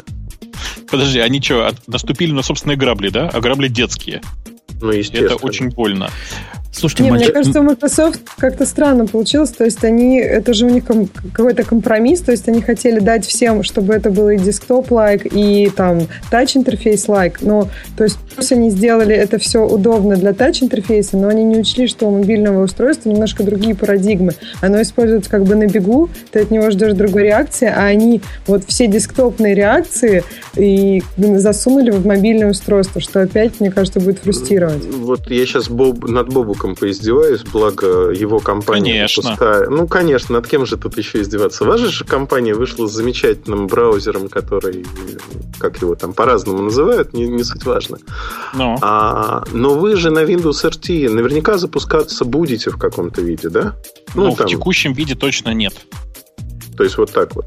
Давайте, я давайте так скажу. Насколько я прямо сейчас знаю, текущая полиси не позволяет других браузеров, кроме Internet Explorer. А я тебе вот немножко это расшифрую, просто общаясь с, э, как раз-таки с людьми, которые к этому имеют со стороны Microsoft отношения, я услышал следующую забавную вещь. Они говорят, с нами никто конкурировать не сможет, потому что к ядру мы никого не пустим, а тот API, который мы отдаем, он не позволяет делать быстрые браузеры. И если кто-то сделает, мы, мы же их всех с Internet Explorer нашим победим, мы покажем, что мы самые быстрые, а у них отстой.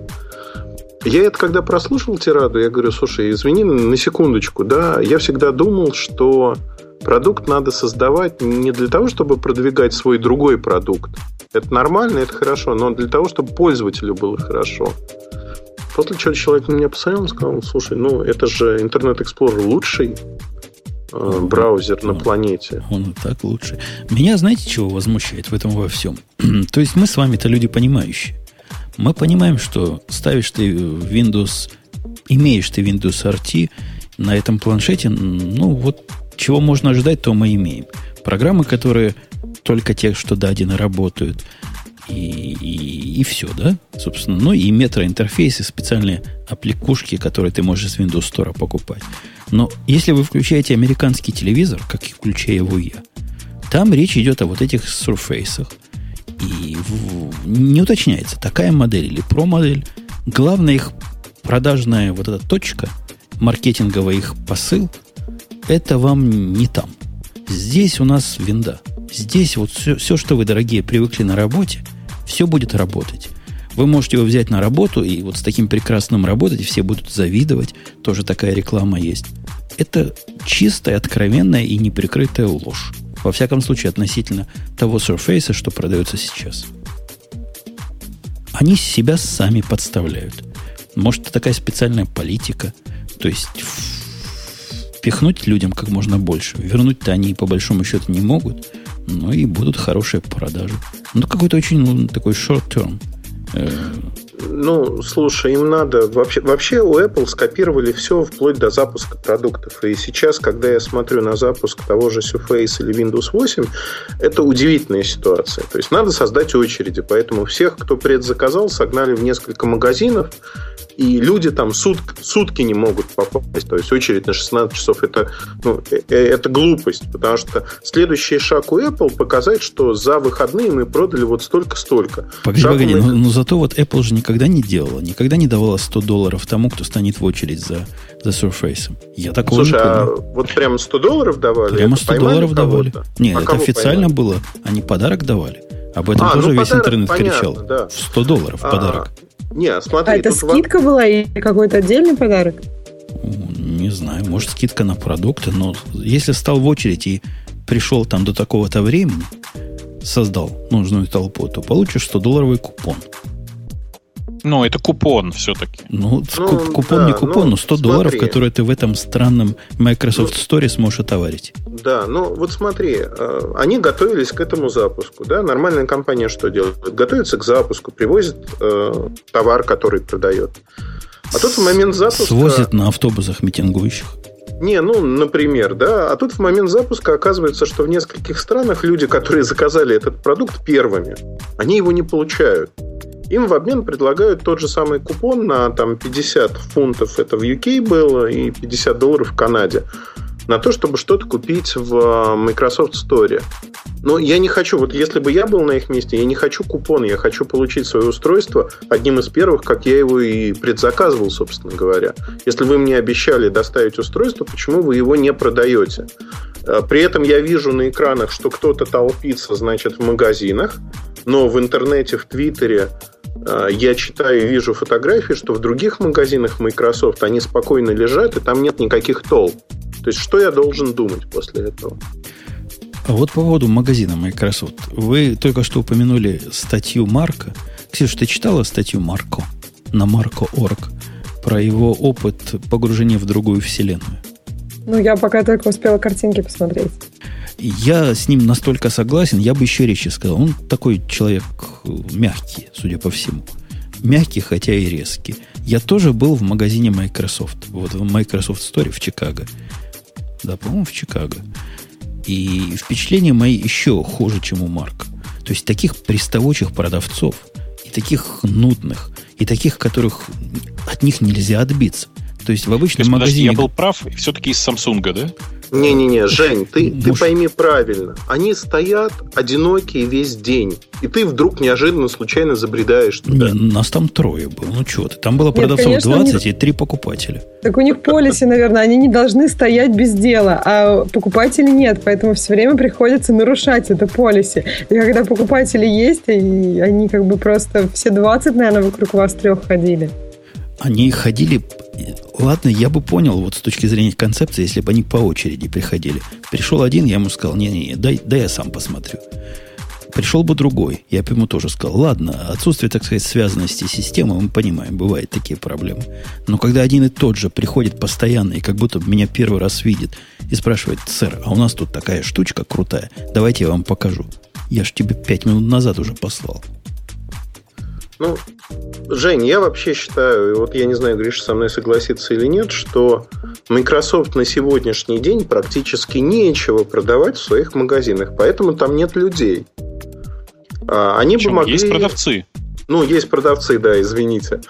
А, при этом они могли бы сделать что-то типа Genius, а, Genius и а, обслуживать своих покупателей. Я не знаю, кстати, там есть это или нет, но там нет людей, которых бы я видел, там мастер-классы проводили для них, показывали, как это работает.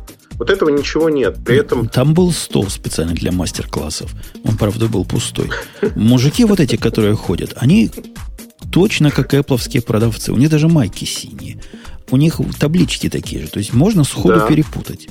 Это да, столы так, уже почти такие же. Ну, не совсем, но уже близко к Apple. Ну, идут в правильном направлении. Но чего-то их, им надо в генотипе менять. Ну, такие же Знаешь, я, я четко тебе могу сказать, чего у них нет э, для того, чтобы построить хорошие магазины. У них нет Броуэта.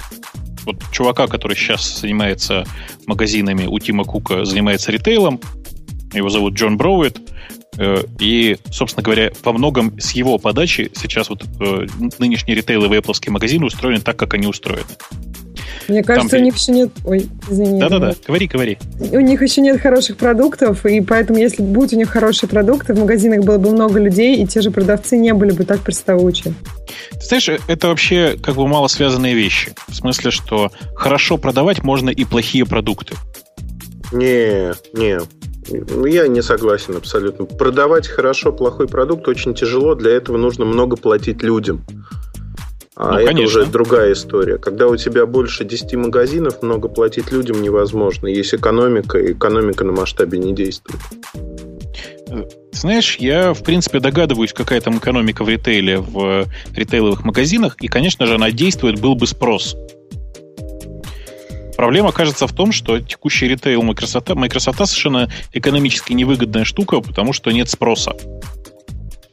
Но ты только что подтвердил мои слова про плохой продукт. Когда плохой продукт, который не продается, соответственно, платить так дорого за его продвижение невозможно. Экономика действует понимаешь, вот возвращаемся, к, когда возвращаю тебе подачу. Хорошо продавать и создавать спрос можно и вокруг плохого продукта. Так Согласен, проблема, проблема, знаешь, в чем, мне кажется? Вот Ксюша говорит, нет хорошего продукта, а я, будучи в магазинах, вообще продукта не заметил. Магазин тогда, когда еще не было Surface, я тогда был, он не выглядит как магазин, связанный хоть как-то с Microsoft. Это какой-то супермаркет, на котором можно Dell посмотреть, можно, я не знаю, HP посмотреть. По-моему, там и Samsung какой-то стоял. Ну, собственно, такой набор я могу в Best Buy посмотреть. Все, все, всего с миру по нитке. Собственно, где тут фирменный магазин, кроме мужиков в майках от Apple? Но при этом, понимаешь, они же продают этот товар не по очень низким ценам. Тот же Best Buy, он выигрышнее намного. И дорогой красивый магазин в моле, который стоит там в куче молов, сколько, я не помню сколько, уже несколько десятков они по стране, по США открыли. Ну, вообще непонятно зачем. И там стабильно я все время майкрософтовские магазины сравниваю с э, бывшими магазинами по миру Nokia, которых вот они ставили всегда, видимо, это такая ключевая особенность, что Nokia, что Microsoft, они ставили напротив Apple Store свои магазины. И всегда проигрывали прямое сравнение, потому что ты смотришь а, на Regent Street, например, в Лондоне магазин Apple, который забит, и напротив, через дорогу магазин Nokia, в котором людей, дай бог, процентов 15. Ну, это же нельзя так делать. Надо как-то привлекать людей, завлекать. Ну, они вот и завлекают, по 100 долларов дают, вот завлекли что в очередь стали. Марка, который в этот магазин случайно зашел, видимо, время было, он тоже полностью поразился всему этому, и у него разрыв шаблона произошел. У него такие же впечатления примерно, как у меня, но еще хуже, потому что ему даже в руки не давали поддержать вот этот Surface, который хочется, конечно, помацать. А там нет, там специальная программа. То есть человек маркетинговый, он знает, как показывать. Он знает, чего отвечать. Он все время поминает более другой планшет, который этим хуже, этим хуже. Но особенно мне смешно было, когда они рассказывали про их MagSafe коннектор. У них там свой такой магнитный коннектор. Сказали, свой что, MagSafe, молодец, конечно. Сказали, да. что вот только в нашем, только в нашем такое есть. Только мы такое придумали. Ну, в общем-то, Но... правы, да, MagSafe никаких iPad нет. Не-не, они, они на 100% правы. Их разъем же несовместим с MagSafe. Конечно, только у них один такой. Э, в общем, я марковские впечатления полностью порежу. Он ушел оттуда в неком ошеломлении, хотя прикидывался дурачком. Не наезжал на них, вот так тихо себя вел. И я рекомендую всем слушателям, которые могут себе позволить территориально попасть в Microsoft Store, сходите. Это еще круче, чем пойти в нокиевский магазин. Серьезно вам говорю, еще смешнее. Слушайте, ну ладно. Ну, э, раньше у гиков было типичное развлечение пойти в Apple Store и там троллить э, продавцов. Теперь есть еще целых два магазина. Можно ходить в фирменные магазины Samsung и фирменные магазины Microsoft. Это же счастье для нас, для гиков. А в России есть какие-то из этих фирменных магазинов? Samsung, наверное, Samsung, есть. Samsung, конечно, есть. Я тебе даже больше того скажу. Знаешь, как их легко найти? По большой вывеске Samsung? Да нет же. Ищи Ты же наверняка помнишь... Нет, зачем? Ты же наверняка помнишь, где были старые магазины фирменные Nokia. Nokia, да, точно. Там теперь Они Samsung. Сменились, да. У нас третья основная тема на сегодня, которая потрясла весь интернет. И это потрясение прошло мимо меня. Не знаю, как ты, Бобук, заметил, что, оказывается, Reddit лежал, и, оказывается, половина интернета плакала большими слезами. А, чего? Амазоновское облако прилегло. Плакало? Это из-за гитхаба, я думаю. И, да все, все лежали. То есть кто-то только не лежал. Это наш американский регион упал, и уже причины сегодня стали известны, кстати. Ну, так рассказывай, что ты тормозишь-то? Опять ураган? Нет, не ураган. Обновление, по-моему, DNS-сервера. Они прописали DNS-сервер, который плохо распропагандировался на устройство, и от этого невозможно было достичь усла, который использовался для мониторинга. В результате из-за программной ошибки в этом случае это вызывало memory leak, то есть утечки памяти на системном обеспечении, которое в инстансах. Это я додумываю, там таких подробностей не было. Но когда вы ставите стандартный амазоновский инстанс, там у вас есть системные средства контроля. Вот эти системные средства контроля быстренько-быстренько жрали всю память, потому что не могли достучаться до DNS-сервера, который прописался, но до них не дошел – и падали, молча, тихо падали. А мониторинг при этом не работал, так что всем это был большой сюрприз-сюрприз. Жень, тебе не кажется, что это выстрел в ногу? Кто кому выстрелил? Амазон себе? Ну да. Мне кажется, это удар вообще по концепции облаков. Насколько замечательные облака, особенно на фоне того, что подобное, ну, по, по результату примерно случилось и с Гуглом, примерно в это же время. То есть они как сговорились. Google App Engine упал, и мы от этого много чего нового узнали. Например, Evernote лежал. Для меня сюрприз, что Evernote на, на Google App Engine живет. Ну или частично Я думаю, на нем живет. Я думаю, что Google им дал очень хорошую скидку за это, но дело-то не в этом. Жень, ну ты же понимаешь, что облако это как кошелек. Прекрасная возможность потерять все деньги сразу. Это та же самая история. Прекрасная возможность увидеть огромное количество ресурсов, лежащими одновременно. Нормально. Все плюсы от кошелька тоже присутствуют. Это почти тот самый выключатель, который мы себе можем мысленно представить на стене. Выключить, включить интернет. Amazon нам вместе с Google может выключить и включить интернет. Совершенно случайно. Или злонамеренно, если вспоминать какие-нибудь теории заговора. Тут получается несколько рубильников. Один Amazon, другой Google. То есть отвалится половина интернета. Ну, за одну неделю отвалить одну половину интернета, а потом вторую половину интернета. От гуглового облака, например, Инстаграм упал. Что тоже меня удивило. Я всегда был уверен, что Инстаграм на, на AWS живет. А Инстаграм падал от амазоновского облака, когда был ураган. О, то есть они ну, такие, есть... они reliable. Они падают и от того облака, и от того облака. Молодцы.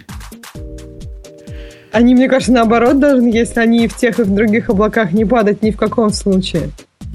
Ну, это в теории. А вот на практике видим, как получилось.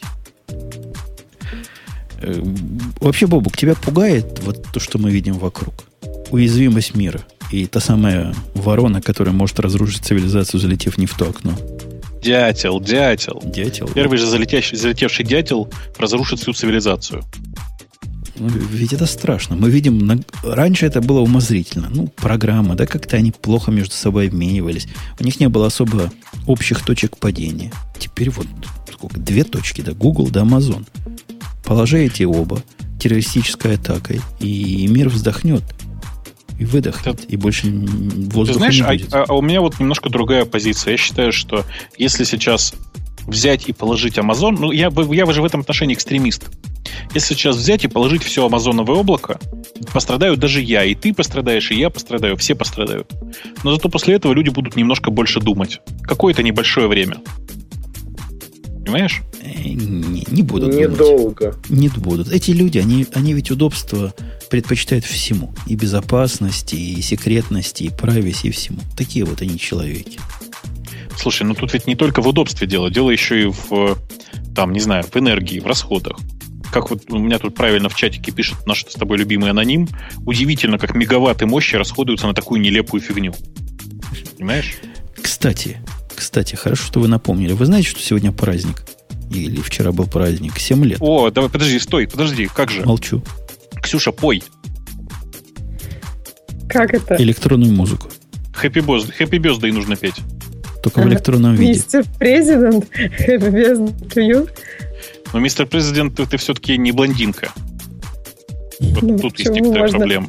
Можно перекраситься, это никогда не поздно. Блин, ну это нужно было вот прямо к этому самому тогда начинать. Прямо к выпуску. Э, Женя просто намекает на то, что э, ресурсу, который нас во многом очень сильно поддерживает и который вообще создан замечательными, замечательными людьми, это тому, который promodigi.ru, ему стукнуло 7 лет. И я уверен, что большая часть нашей аудитории даже не знает, что это за ресурс такой. В смысле, что они там даже ни разу не были. Но в реальности это сайт с совершенно дичайшей, дичайшей популярностью. Э, сайт, который каким-то чудом э, продолжает существовать, несмотря на, э, не знаю, там, на, ну давай так скажем, несмотря на то, что там большая часть контента это миксы, а миксы, как известно, делаются из легального контента, как-то они смогли договориться со всеми подряд. Э, и не знаю, сколько, я, я даже боюсь себе представить. Я думаю, что э, там примерно полтора миллиона пользователей там есть, я уверен. Я его и... несколько раз слушал, кстати, этот сайт, но не смог себе заставить полюбить электронную музыку. Но это не его вина. Может, это моя беда. Ну, почему-то, почему взять на электронную музыку? Вот сегодня там проскочила прекрасная ссылка на 100 луч, лучших шансонов. Думаешь, я там включил вчера, думаю, электронную музыку послушаю, ну, в честь дня рождения. Попал на какой-то рэп. То есть, представляешь, это вообще гремучая смесь. Под электронную музыку мужик поет рэп. Это Понимаю. очень круто. Понимаю. На самом деле, э, я обнаружил у себя тут кусочки статистики. Действительно, примерно полтора миллиона пользователей и где-то около трех миллионов посетителей в месяц. Очень достойная статистика, должен сказать, особенно для проекта, который с самого начала там без всякого финансирования развивался практически на собственные деньги и вообще выстрелил совершенно невероятно. В общем, поздравляем. А, Ксюша, я тебя опять чуть Марусей назвал. Ксения, а ты как относишься к электронной музыке? Так же, как я или так, как Бобук? Ну вот, скорее, да, Жень, так же, как ты. Но, но я думаю, что это тоже проблема не в электронной музыке. Да, это просто вы старперы, я думаю. Старперы. Мы не понимаем, как из, из этих пресетов можно собрать новую музыку. А вот, тем не менее, у них получается. В общем, Сергей и Сергея физкультура, так сказать. Да. И спасибо, дорогой. Сам знаешь за что. Э, у нас есть страшная буквально сенсация которая в любую неделю другую, если бы не было двух конференций и трех падений, была бы в первых строчках новостей. А так она прошла настолько, что вот я практически уверен, Бобук не знает, о чем я говорю. Да я просто точно не знаю, о чем ты говоришь. А кто-нибудь в виде Ксюши или, или Эльдара догадается? А, я прочитал твою ссылку. Теперь вам ссылка дошла. Да-да, это действительно суровая новость. Э, Stuxnet подтверждено. Американская военщина вместе с израильской военщиной они создали этот вирус и потеряли над ним контроль. Прости, а подтверждено как? Специалисты сели, наверное, из лаборатории Касперского и подтвердили. Mm. Не знаешь, что Прям сюжет какого-то фильма, прям ужастика. Но, ну, Stuxnet это же вот 10-11 год. Это же значит, что это Обама. Ну, наверное. Вместе ну, с Беньямином Нетаньяху. Жень, ты не начал что? уважать Обаму после этого? Не стал больше уважать. Ну, по-обамовски, вот то, что контроль потерян, э, этот же вирус еще раз возник в каком-то другом виде недавно. Где-то я об этом слышал, по другим названиям, как уже ушедший из частных рук – и для частной какой-то инициативы воровать какие-то кредитные карточки, какие-то данные тоже у врагов. Ну, не внушает мне, не внушает мне оптимизма. Но тем не менее, смотрите, как и говорили специалисты, это серьезный был, судя по всему, промышленный правительственный проект, над которым большие специалисты работали, который был на понятные вещи ориентирован. И да, было трудно представить, что хакеры из дома будут вот такое писать. С какой, с какой целью хакерам обижать иранские обогатительные комплексы?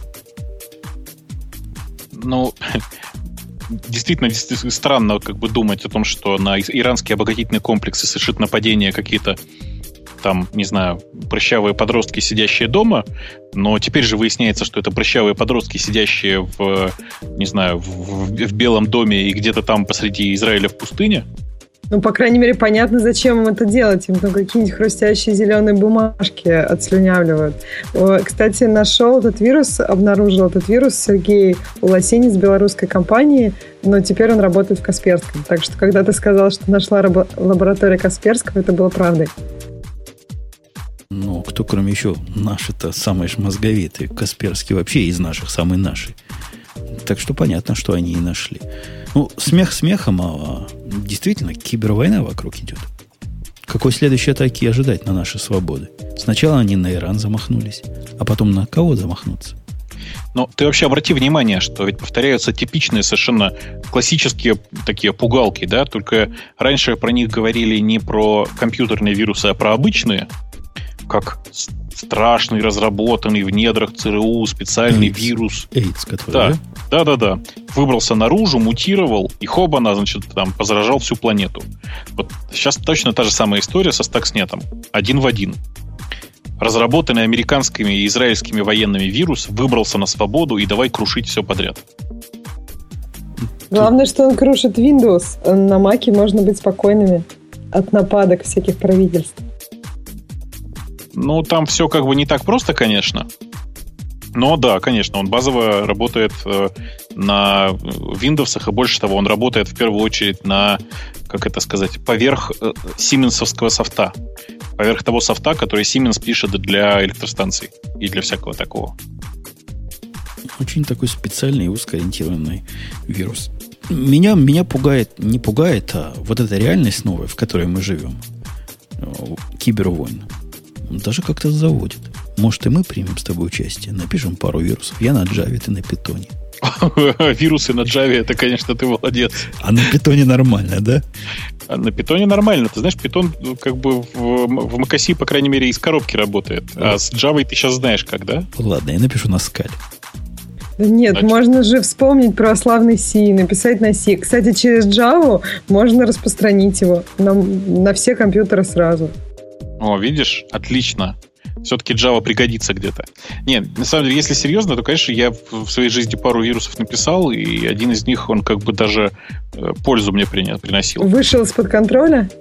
Нет, он не выходил из-под контроля, но если там э, говорить очень коротко, мы играли долго и упорно в одну э, многопользовательскую офлайн игру, если вы понимаете, о чем я. Были тогда такие игры, которые по почте ходы свои отсылали. Э, и я подсмотрел у одного товарища гениальную идею о том, что нужно написать вирус, который делает на сервере то, что тебе надо. Сервер там был, знаете, такой, туда приходят письма, э, в какой раз в какой-то момент э, специальный человек запускает программу, которая пересчитывает, собирает данные из этих писем, пересчитывает и отсылает репорты обратно. Вот был специальный вирус, который, эм, давайте скажем так, видоизменял те результаты, которые отправлял сервер. Сложно, да? Вот Play by Email сейчас себе представить сложно. Но тем не менее. А, поэтому я, в принципе, могу, могу себя считать злобным вирусописателем. Хорошо, что он из-под контроля не вышел. Но я уверен, что если Женя напишет вирус, он просто вырвется из-под контроля и раз, разрушит все вокруг. Вот ты смеешься, Бобук. А я самый последний вирус, который написал лет 15 назад, последний раз, был, знаешь, на чем? Ну? На Дельфи. Он был по принципу, знаешь, Dead Man Trigger. То есть пока держишь, он не бежит, а как отпустишь, побежал. У меня была работа со стороны компании, были подозрения, что она не заплатит. Она таки заплатила, а я таки про вирус успешно забыл. Они потом сильно сильно подозревали. Ты знаешь, там были грамотные специалисты. Сильно подозревали. Но мне уж удалось отбиться, сказать, что у них там дата и время неправильно стояло. От этого все сбилось. Но когда на целом комплексе, который управляет ну, серьезными штуками, связанные с военными, вдруг вот такой начинает не работать, они были в шоке. В шоке. Но после этого платили исправно. Вот никаких задержек после этого не было и не выгнали меня из этой конторы. У нас есть, давайте, последняя тема на сегодня, которая совершенно в другую сторону и, такая, на поговорить. Я ее как раз сейчас выбрал. На каком-то неизвестном мне блоге дискуссионная статья о том, что бояться свои идеи рассказывать всем подряд – это фигня. Не бойтесь. И раздавайте идеи направо и налево по целому ряду причин. Читал кто-нибудь, кроме меня, эту статью? Я не а. читал, но сейчас, по-моему, вообще вот в идее, ну, когда говорят про стартапы, очень часто говорят, что идея ничто, реализация все. Ну, то есть это очень, мне кажется, сейчас такая в тренде. Не бойтесь шарить идеи. У меня есть модная формулировка, которую я постоянно сейчас использую. Она звучит так. Э, идея является мультипликатором к качеству реализации. Как я? Аллилуйя, могу только сказать. И ближе не могу согласиться.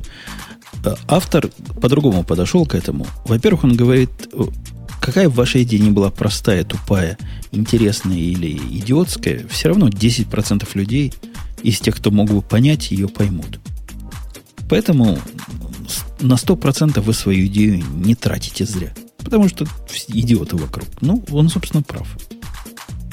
Ну, слушай, если идиоты вокруг, то зачем тогда ее вообще рассказывать? Ну, потому что 10%, вдруг 10% тех, которых не идиотов, услышат и поймут, что тебе надо дать денежку. Ну, нет. Я вот со, со своей колокольни могу сказать, что вот лично у меня политика очень простая. Я всегда всем клиентам рассказываю предельно честно откровенно все, что им нужно делать.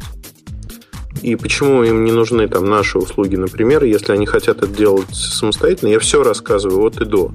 Но всегда в конце добавляю одну простую вещь, что для того, чтобы вам это сделать, вам нужно этим заниматься, тратить вот такое-то количество сил и времени, набивать шишки и прочее, прочее. Проще отдать это на реализацию нам чтобы мы проконтролировали, и все. Ну, как бы адекватные люди, это тоже своего рода тест. Адекватные люди начинают с тобой работать, неадекватные пытаются сделать сами. И в итоге набивают шишки. Вот и все. Ну, шишки это же неплохо. А, понимаешь, э, зависит от того, насколько ты глуп. Если ты глуп э, и отказываешься от качественного предложения, то эти шишки тебе ничего не дадут. Ну, по сути. Ну, либо их надо намного больше набить. Надо же уметь делать выводы из того, что тебе э, из того, что пришло в качестве шишек. И эти выводы не всегда однозначны. Просто, мне кажется, люди не всегда понимают ну, сложность услуги. То есть они как бы им, они видят только верхнюю часть айсберга, а вот всю сложность и там многоплановость того, что они хотят, они не осознают. Ну, это тоже нормально. Это задача объяснить, показать и продемонстрировать. Пусть люди попробуют и дальше уже сделают вывод, насколько они самостоятельно хотят этим заниматься. А разные истории бывают, но простая история. Мы мистери шопинг одной компании пытались а, предложить, и люди в этой компании просто сказали, что вы знаете, а мы уже делаем. И просто показали, что они делают, мы показали, что мы делаем. Обменялись совершенно нормальный разговор. И одновременно на той же неделе была встреча с другой компанией, которая а, решила все узнать, вызнать. Я им даже анкеты выслал, в общем-то. Прошло полгода. А я совершенно в разговоре забыл сказать, что мы историю шоперов ежемесячно меняем. Ну, даже идиотизм, когда приходят а, люди а, разных возрастов и ежемесячно спрашивают одну и ту же историю в магазинах. А у них полгода истории не менялась. Вот они полгода ходили по тому опроснику, который у нас получили. Эльдар, для, Поэтому... меня, Эльдар, ты для меня такая загадка. И чем дальше говоришь, тем больше, тем больше загадкой становишься. То есть... Ты знаешь, я вашего, брата, я вашего брата за бездельника считаю. Естественно. И, а ты расскажешь какие-то какие проекты, какие-то идеи, куда идеи, где продукты, как выглядит ваш продукт, простите. Какой-нибудь ну, реализованная идея. Это как что? Это как набор рекомендаций для магазина рога и копыта, как правильно да продавать нет, самсунговские телефоны? Не обязательно. То, что э, есть э, разные типы клиентов, то есть это, есть производители вендоры, есть э, розничные сети, там можно на уровень ниже идти. То есть что мы делаем? Мы придумываем, если производитель, мы придумываем некий продукт или добавленную ценность, и дальше производитель это реализует. Если это оператор, например, мы э, пытаемся определить, что будет пользоваться спросом, и состыковать его уже в свою очередь с производителем, либо он сам стыкуется с производителем и говорит, вот это да, покупаем, это не покупаем. Ну, простой пример. Э, мы, например, выступали недавно очень против э, одного политического решения по продаже в России неких смартфонов. Ну, в итоге мы оказались правы, хотя там люди посчитали, что надо продавать. И, в общем, попали на деньги большие. А у нас э, именно экспертиза рынка, то есть то, что мы знаем про рынок, как продавать, что при этом мы играем сразу на всех сторонах поля назовем это так, и за потребителя, и за вендора, и за операторов. Нет задачи что-то там втюхать, продать любой ценой. Задача, чтобы все стороны нашли себя, и у каждой стороны был какой-то плюсик. Я хочу, я хочу тебя успокоить, Эльдар. Давай. Вам совершенно не стоит бояться по поводу вот этого пункта, который мы обсуждаем.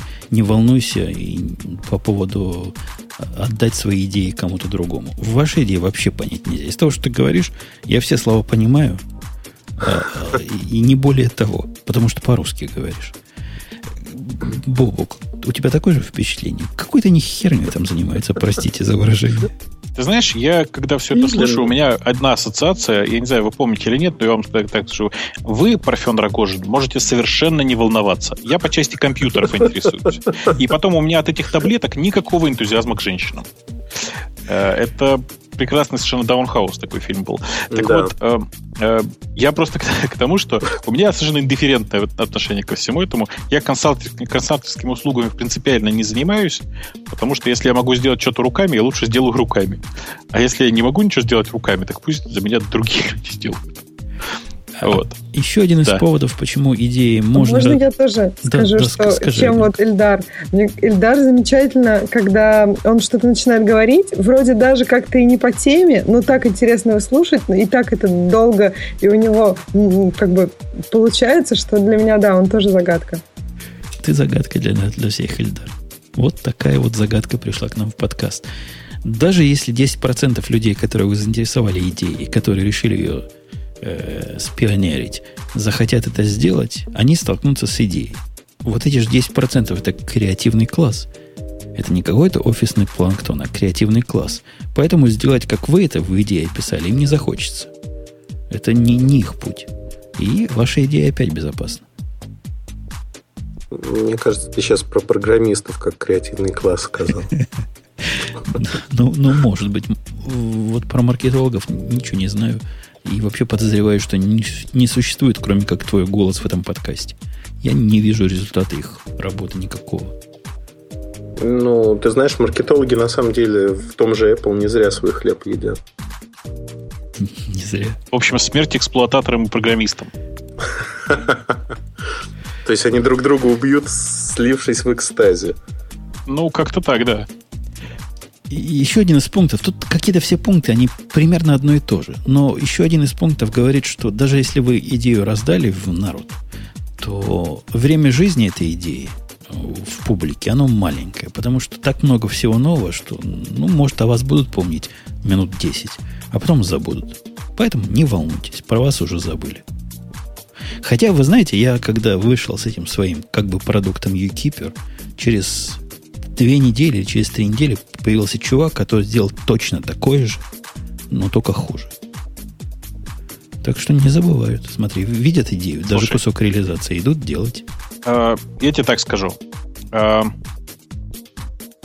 я когда э, смотрю на все вот такие разговоры о том, что, блин, как же я расскажу кому-то свою идею, ведь у меня же ее украдут и все сделают, я понимаю, что человек либо представляет себе идею как что-то конечное, а любой продукт, как мы с тобой знаем, как, ну, мы же программисты, мы вообще хорошо представляем эту ситуацию.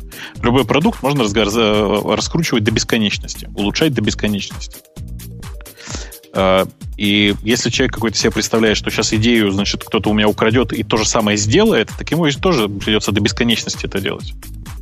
А ну, рассказать ты можешь, я не знаю, 10% от идеи. Потому что идея — это вообще такая штука, которая на поверхности плавает. А глубину реализации вообще там, ну, в случае вот с uKeeper ом, например, есть же много вариа- вопросов на тему, э, например, э, каким образом делать readability лучше всего. Да, да. Да, или, например, каким образом лучше всего, э, например, каким образом лучше всего письма рассылать.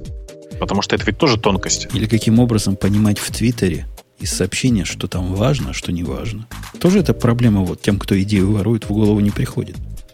Берешь бобоковский твит, а где там суть?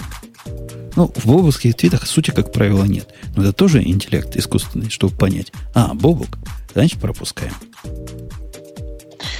Ну да. Это я потроллил тебя. Потроллил. Я ты, ты не ведусь сегодня на троллинг. Ты догадался. В общем, с идеями не все так просто.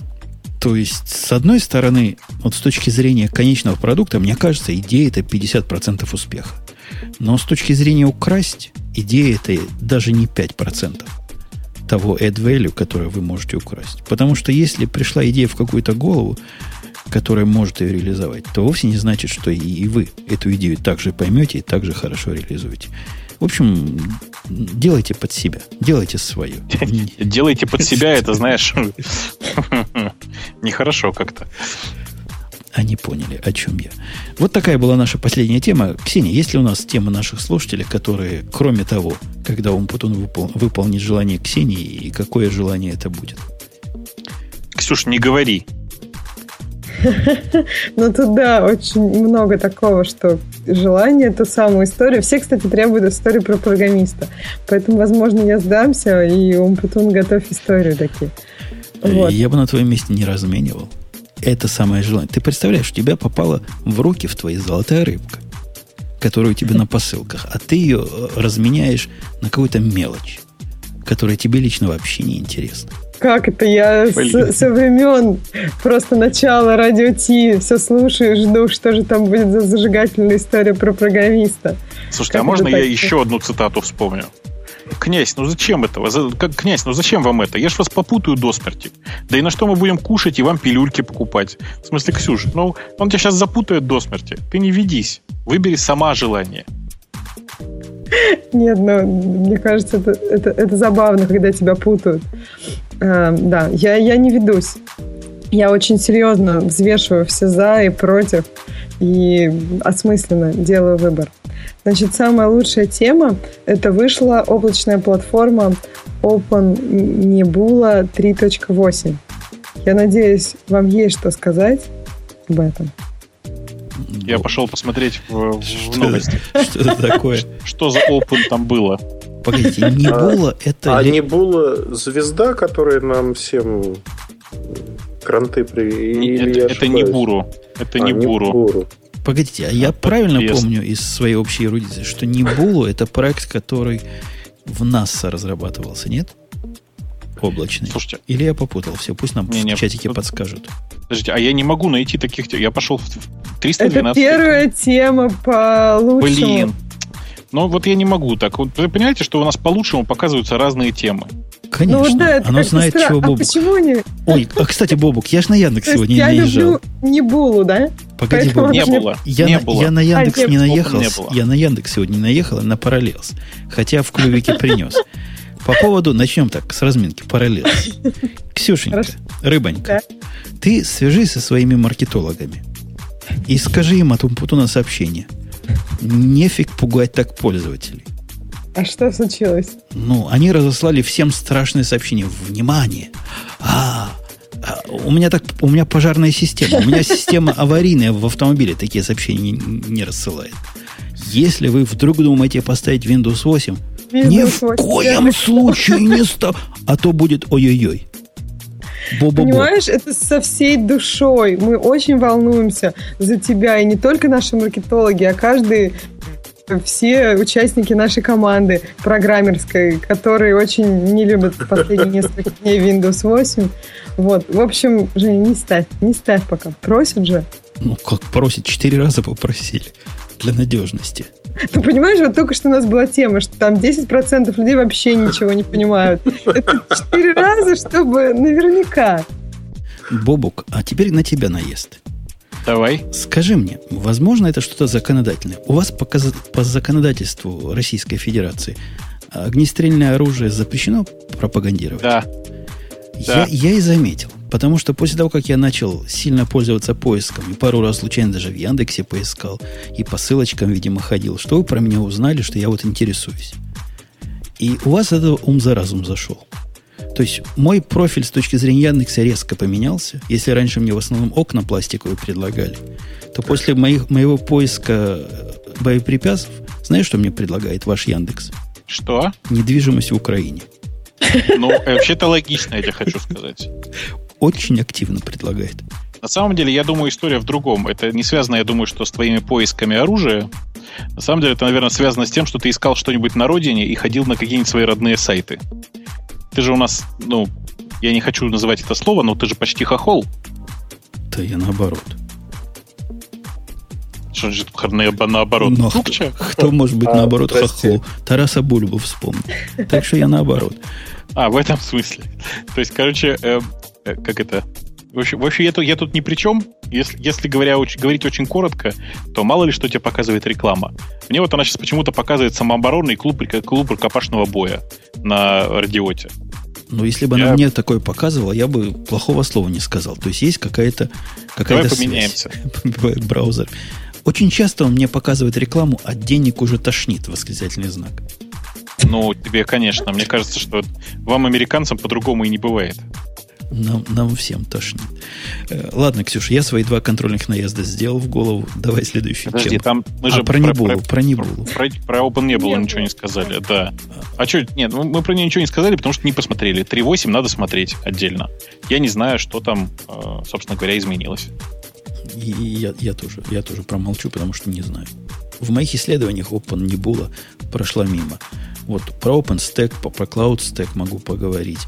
Про все, про, а про Nebula никак. По-моему, она в основе вот одного из этих двух, что я упомянул, лежит, но зуб не дам. Там я про- пробежался по интересным темам. Там есть история про то, что наконец-то зарелизили Wayland. А это что такое? Это, давай скажем так, э, это попытка реализовать альтернативу текущему процессингу внутри X-сервера. Понимаешь? Альтернативу Нет. Поясните. Это такое средство, которое позволяет иксовым приложениям от, э, рисовать отображение на экране, по сути, минуя классический X-сервер. Да, это, это сейчас я понял. А через что? То есть напрямую, без, без, без прослойки? Ну, там есть прослойка, просто она называется Wayland.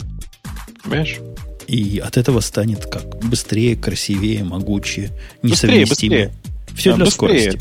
Там история в том, что ты э, отказываешься от того, чтобы использовать все плюсы их сервера э, и начинаешь жить в ситуации, когда у тебя э, по сути, ну, короче, ты отказываешься от иксов, от X11, по сути, и живешь в ситуации, когда у тебя все работает только на локальной машине. Понятно. То есть, когда я SSH-X запущу и потом попытаюсь какой-нибудь Xcalc под этой балалайкой, он скажет, что ты не то делаешь. Не, ну там, там все не так просто, конечно же, потому что есть средства для транзишена в, в, в X11. Просто здесь главная прелесть в том, что э, текущий Wayland, он работает, по сути, э, с, давай си- сли- сильно упростить, через модули хардварной акселерации. Вся прелесть в том, что там нормальный аппаратный блиттинг, нормальный аппаратный, э, нормальный до- доступ к- ко всем э, текущим устройствам ввода, ну и так далее, через EVDEV. И вообще все, что, все, что с этим связано. Прелестно. То есть вот та война, которая уже давно проиграна, про которую уже даже забыли ветераны, война на десктопе возродится в новом виде. Потому что кому еще нужна вся эта красота? Она никуда не денется. Кто знает, где Бабук паркуется в Москве, спрашивает у меня в чате. Под окнами, короткий ответ. Э, Есть еще замечательная тема, что Яндекс выпускает свой Android. Говорите Да. в микрофон, Ксюшенька, если можно. Да, да. Э, Там она сказала, что есть замечательная тема, что Яндекс запускает собственную версию Android. Значит, во-первых, это ссылка на сайт, который называется liga.business, что само по себе ржачно. Э, И сейчас я вам зачитаю. Значит, там есть... э, Там есть две цитаты с сайта Cyber Security. Вот Я вам сейчас обе их зачитаю. Э, Для нас почти невозможно присутствовать в операционной системе Android, сказал Волош, хотя вообще как-то неприлично, да, вот чисто по фамилии обращаться. Добавив, что в прошлом компания пыталась убедить производителей Android-устройств использовать наборы приложений Яндекса выпускаемых устройствах, но не достигла успеха в этом. У нас есть наборы приложений, которые могут быть предустановлены на устройства и которые, мы уверены, будут пользоваться, пользоваться популярностью вендоров. Где здесь хоть слово о том, что Яндекс собирается выпускать собственную версию Android, я не знаю.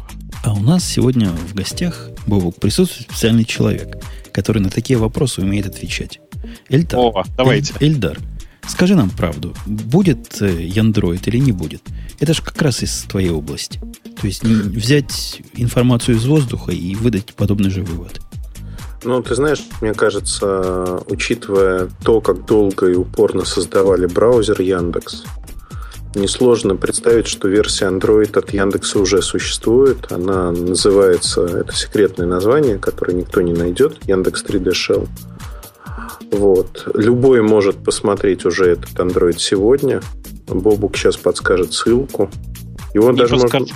Находится в Play. Google Play легко находится. А, Называется в Google Яндекс. Play. Ну да, ну в общем, вот как бы версия андроида от Яндекса, она уже существует. Но у Просто это не версия Android, а просто обычный нормальный человеческий shell. Не-не, у меня серьезный, без, без дураков встречный вопрос. Эльдар, скажи, а ведущие аналитики как реалистически смотрят на перспективу вхождения Яндекса на рынок мобильных телефонов под управлением Яндроида? Ну вот если к тебе пришел, допустим, Mail.ru и спросил, делать нам такое, или завтра Яндекс сделает, ты бы им что сказал? Ну, Mail.ru, они пытаются сделать свои телефоны. Этот совершенно безумный проект меня увлекает, потому что я слежу за ним со стороны очень внимательно. Мне вообще нравится все, что делает Mail.ru, потому что был царь Мидас, который прикасался ко всему, и это все превращалось в золото. Все, к чему прикасается компания Mail.ru, превращается в совершенно другую субстанцию, на мой взгляд. Но вот э, видоизменения там их телефонов – это отдельная песня. А, это я пытаюсь не ответить на твой вопрос, если честно. А, значит, ты понимаешь, молчание иногда... Ты видишь, Ксюша, да? Молчание иногда больше говорит, чем ответ. Скажем так, у меня нет никаких взаимоотношений с компанией Яндекс э, в плане там, исследований или прочего, но... А с компанией Apple или Samsung э, есть отношения? Ксюша сейчас валит, как на экзамене, я смотрю. Дополнительный двух, вопрос. Причем я скажу так, в двух случаях без комментариев, хотя не знаю. Мне кажется, мне выставит после этого такой многомиллионный счет. А, я просто без упоминания компании скажу, есть одна замечательная компания, у которой есть э, в пункте NDA надпись, ну, то есть контракт, например, ну, условно, на 10 тысяч долларов, там, некое исследование, а штрафные санкции по этому контракту, если ты хочешь с ними работать, ты должен подписать, они минимум на миллион. Ну, то, то есть соотношение понятно. И э, там юрист достаточно подробно рассказывает, что нельзя делать. То есть там даже дома нельзя сказать, что ты с ними работаешь.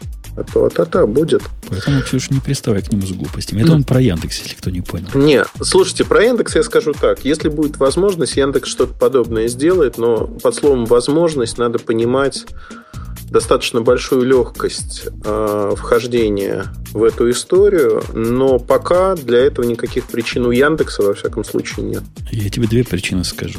Они же хотят быть как Google, ну или Google хочет быть как Яндекс. У них есть Google Map, у них есть, э, чего еще как Google, Google поиск, ну только по Яндексовски. Теперь им только Android остается.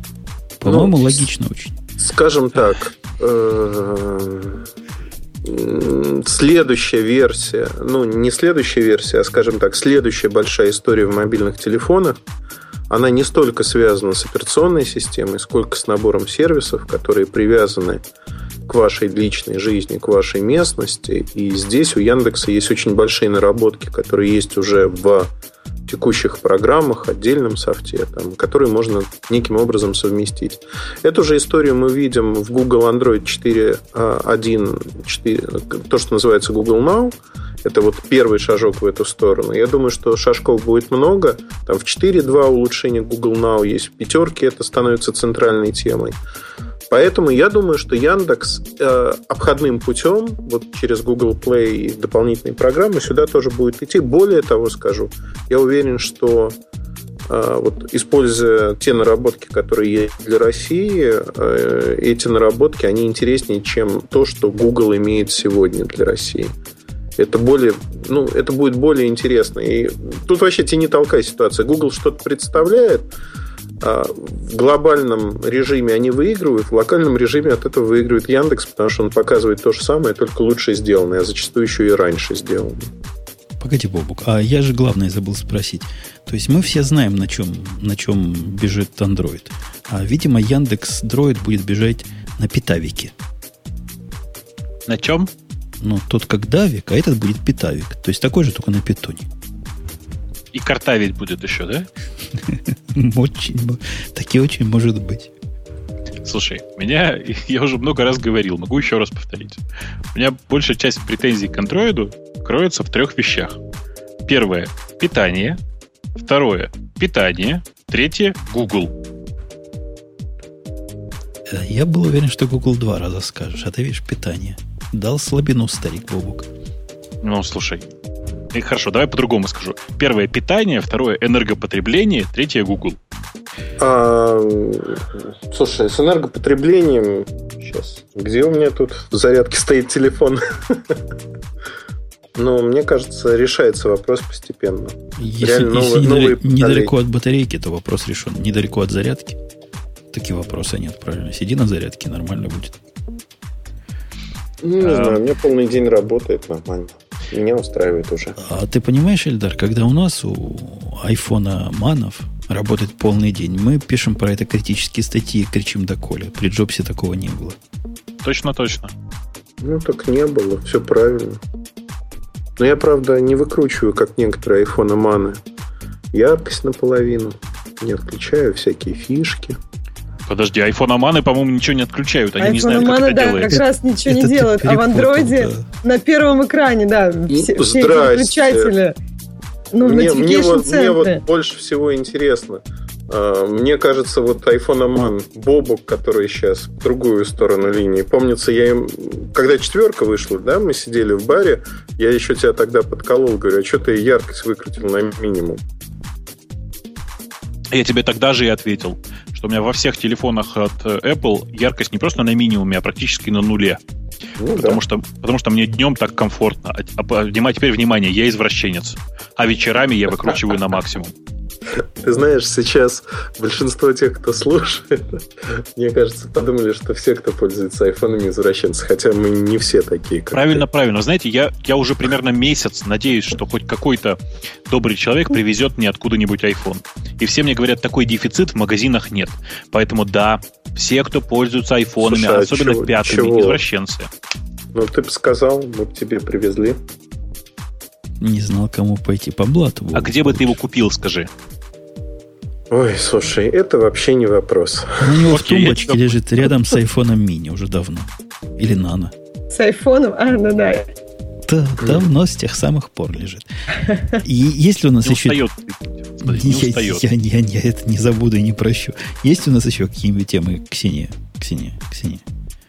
Ну, тут из интересных, наверное, нету. Я даже не знаю, что нам еще такого обсудить. Говорят, что в России максимальный возраст программиста 35 лет. А далее либо в управленце, либо на покой. Я бы добавил, либо на кладбище. А как считает. Путун и Бобук? Как ты, Бобук, считает, что ну, я считаю, что у меня в компании есть э, там разработчики, именно разработчики, которые очень продвинутые, сверхвысококвалифицированные специалисты, которым за 60. И они хорошо себя чувствуют. И это карьера, коротко, если. Ну, просто в- программистов, на самом деле, еще совсем недавно был только один путь развития, там, в тимлида, а сейчас появляется еще такое Неправда. понятие, как...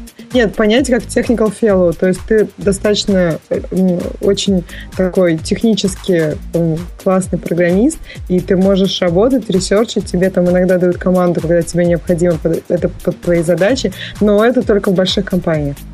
Слушай, все не так. На самом деле любой человек может развиваться по двум направлениям. Либо развиваться как, ну, как самостоятельная личность, в смысле, как человек, который работает руками, либо руководить другими людьми, чтобы достигать этого же результата.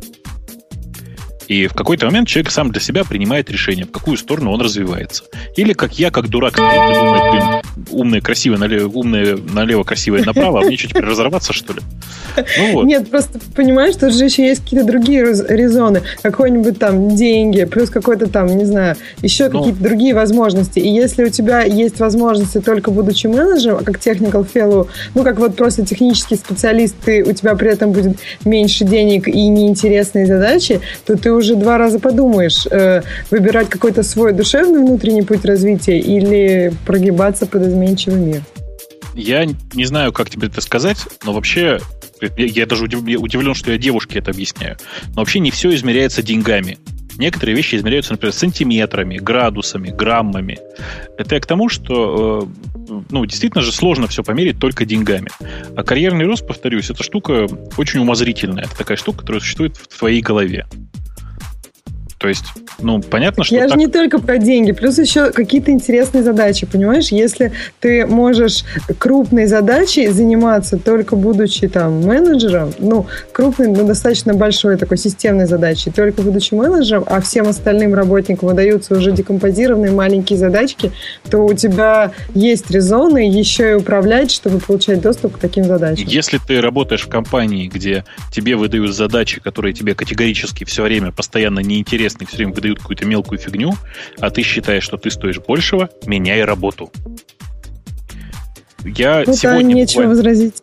Сегодня, сегодня буквально читал лекцию и рассказывал, что вообще, если себе представить, что нужда в программистах, ну, необходимость специалистов высокого класса программистов взять за 100%, то количество людей, которые удовлетворяют этим, э, условно говоря, требованиям этих вакансий, всего процентов, наверное, 60.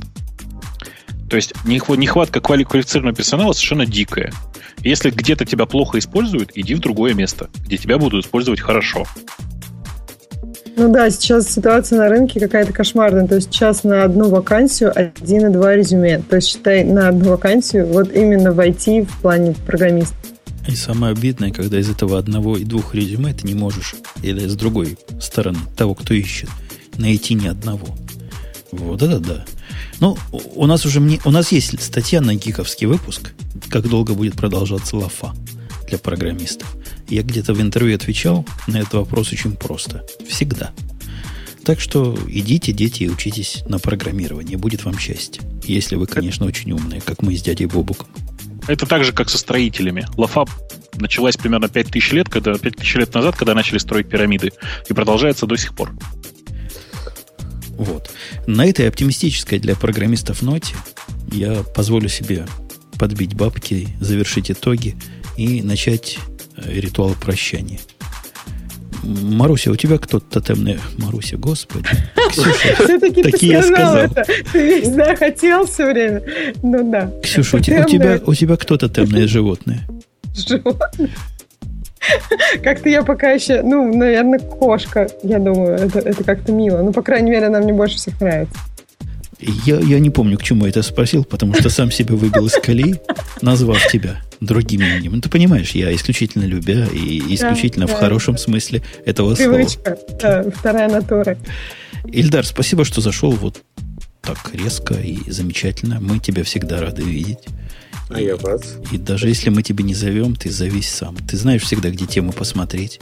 Они всегда там. И вдруг ты видишь что-нибудь такое, о чем ты можешь дать эксклюзивчик, за который тебя миллиардами не накажут. Иди смело и раздавай именно у нас. Не, не неси к себе в другие подкасты. Это лишнее. Не, не несу. И Бобук, ну ты просто молодец. Я не знаю, почему ты на половину выпуска опоздал, но мы тебя даже за это ругать не будем. Потому что положительное перевешивает. Ты пришел и украсил наше тут унылое сообщество. Я старался, как мог.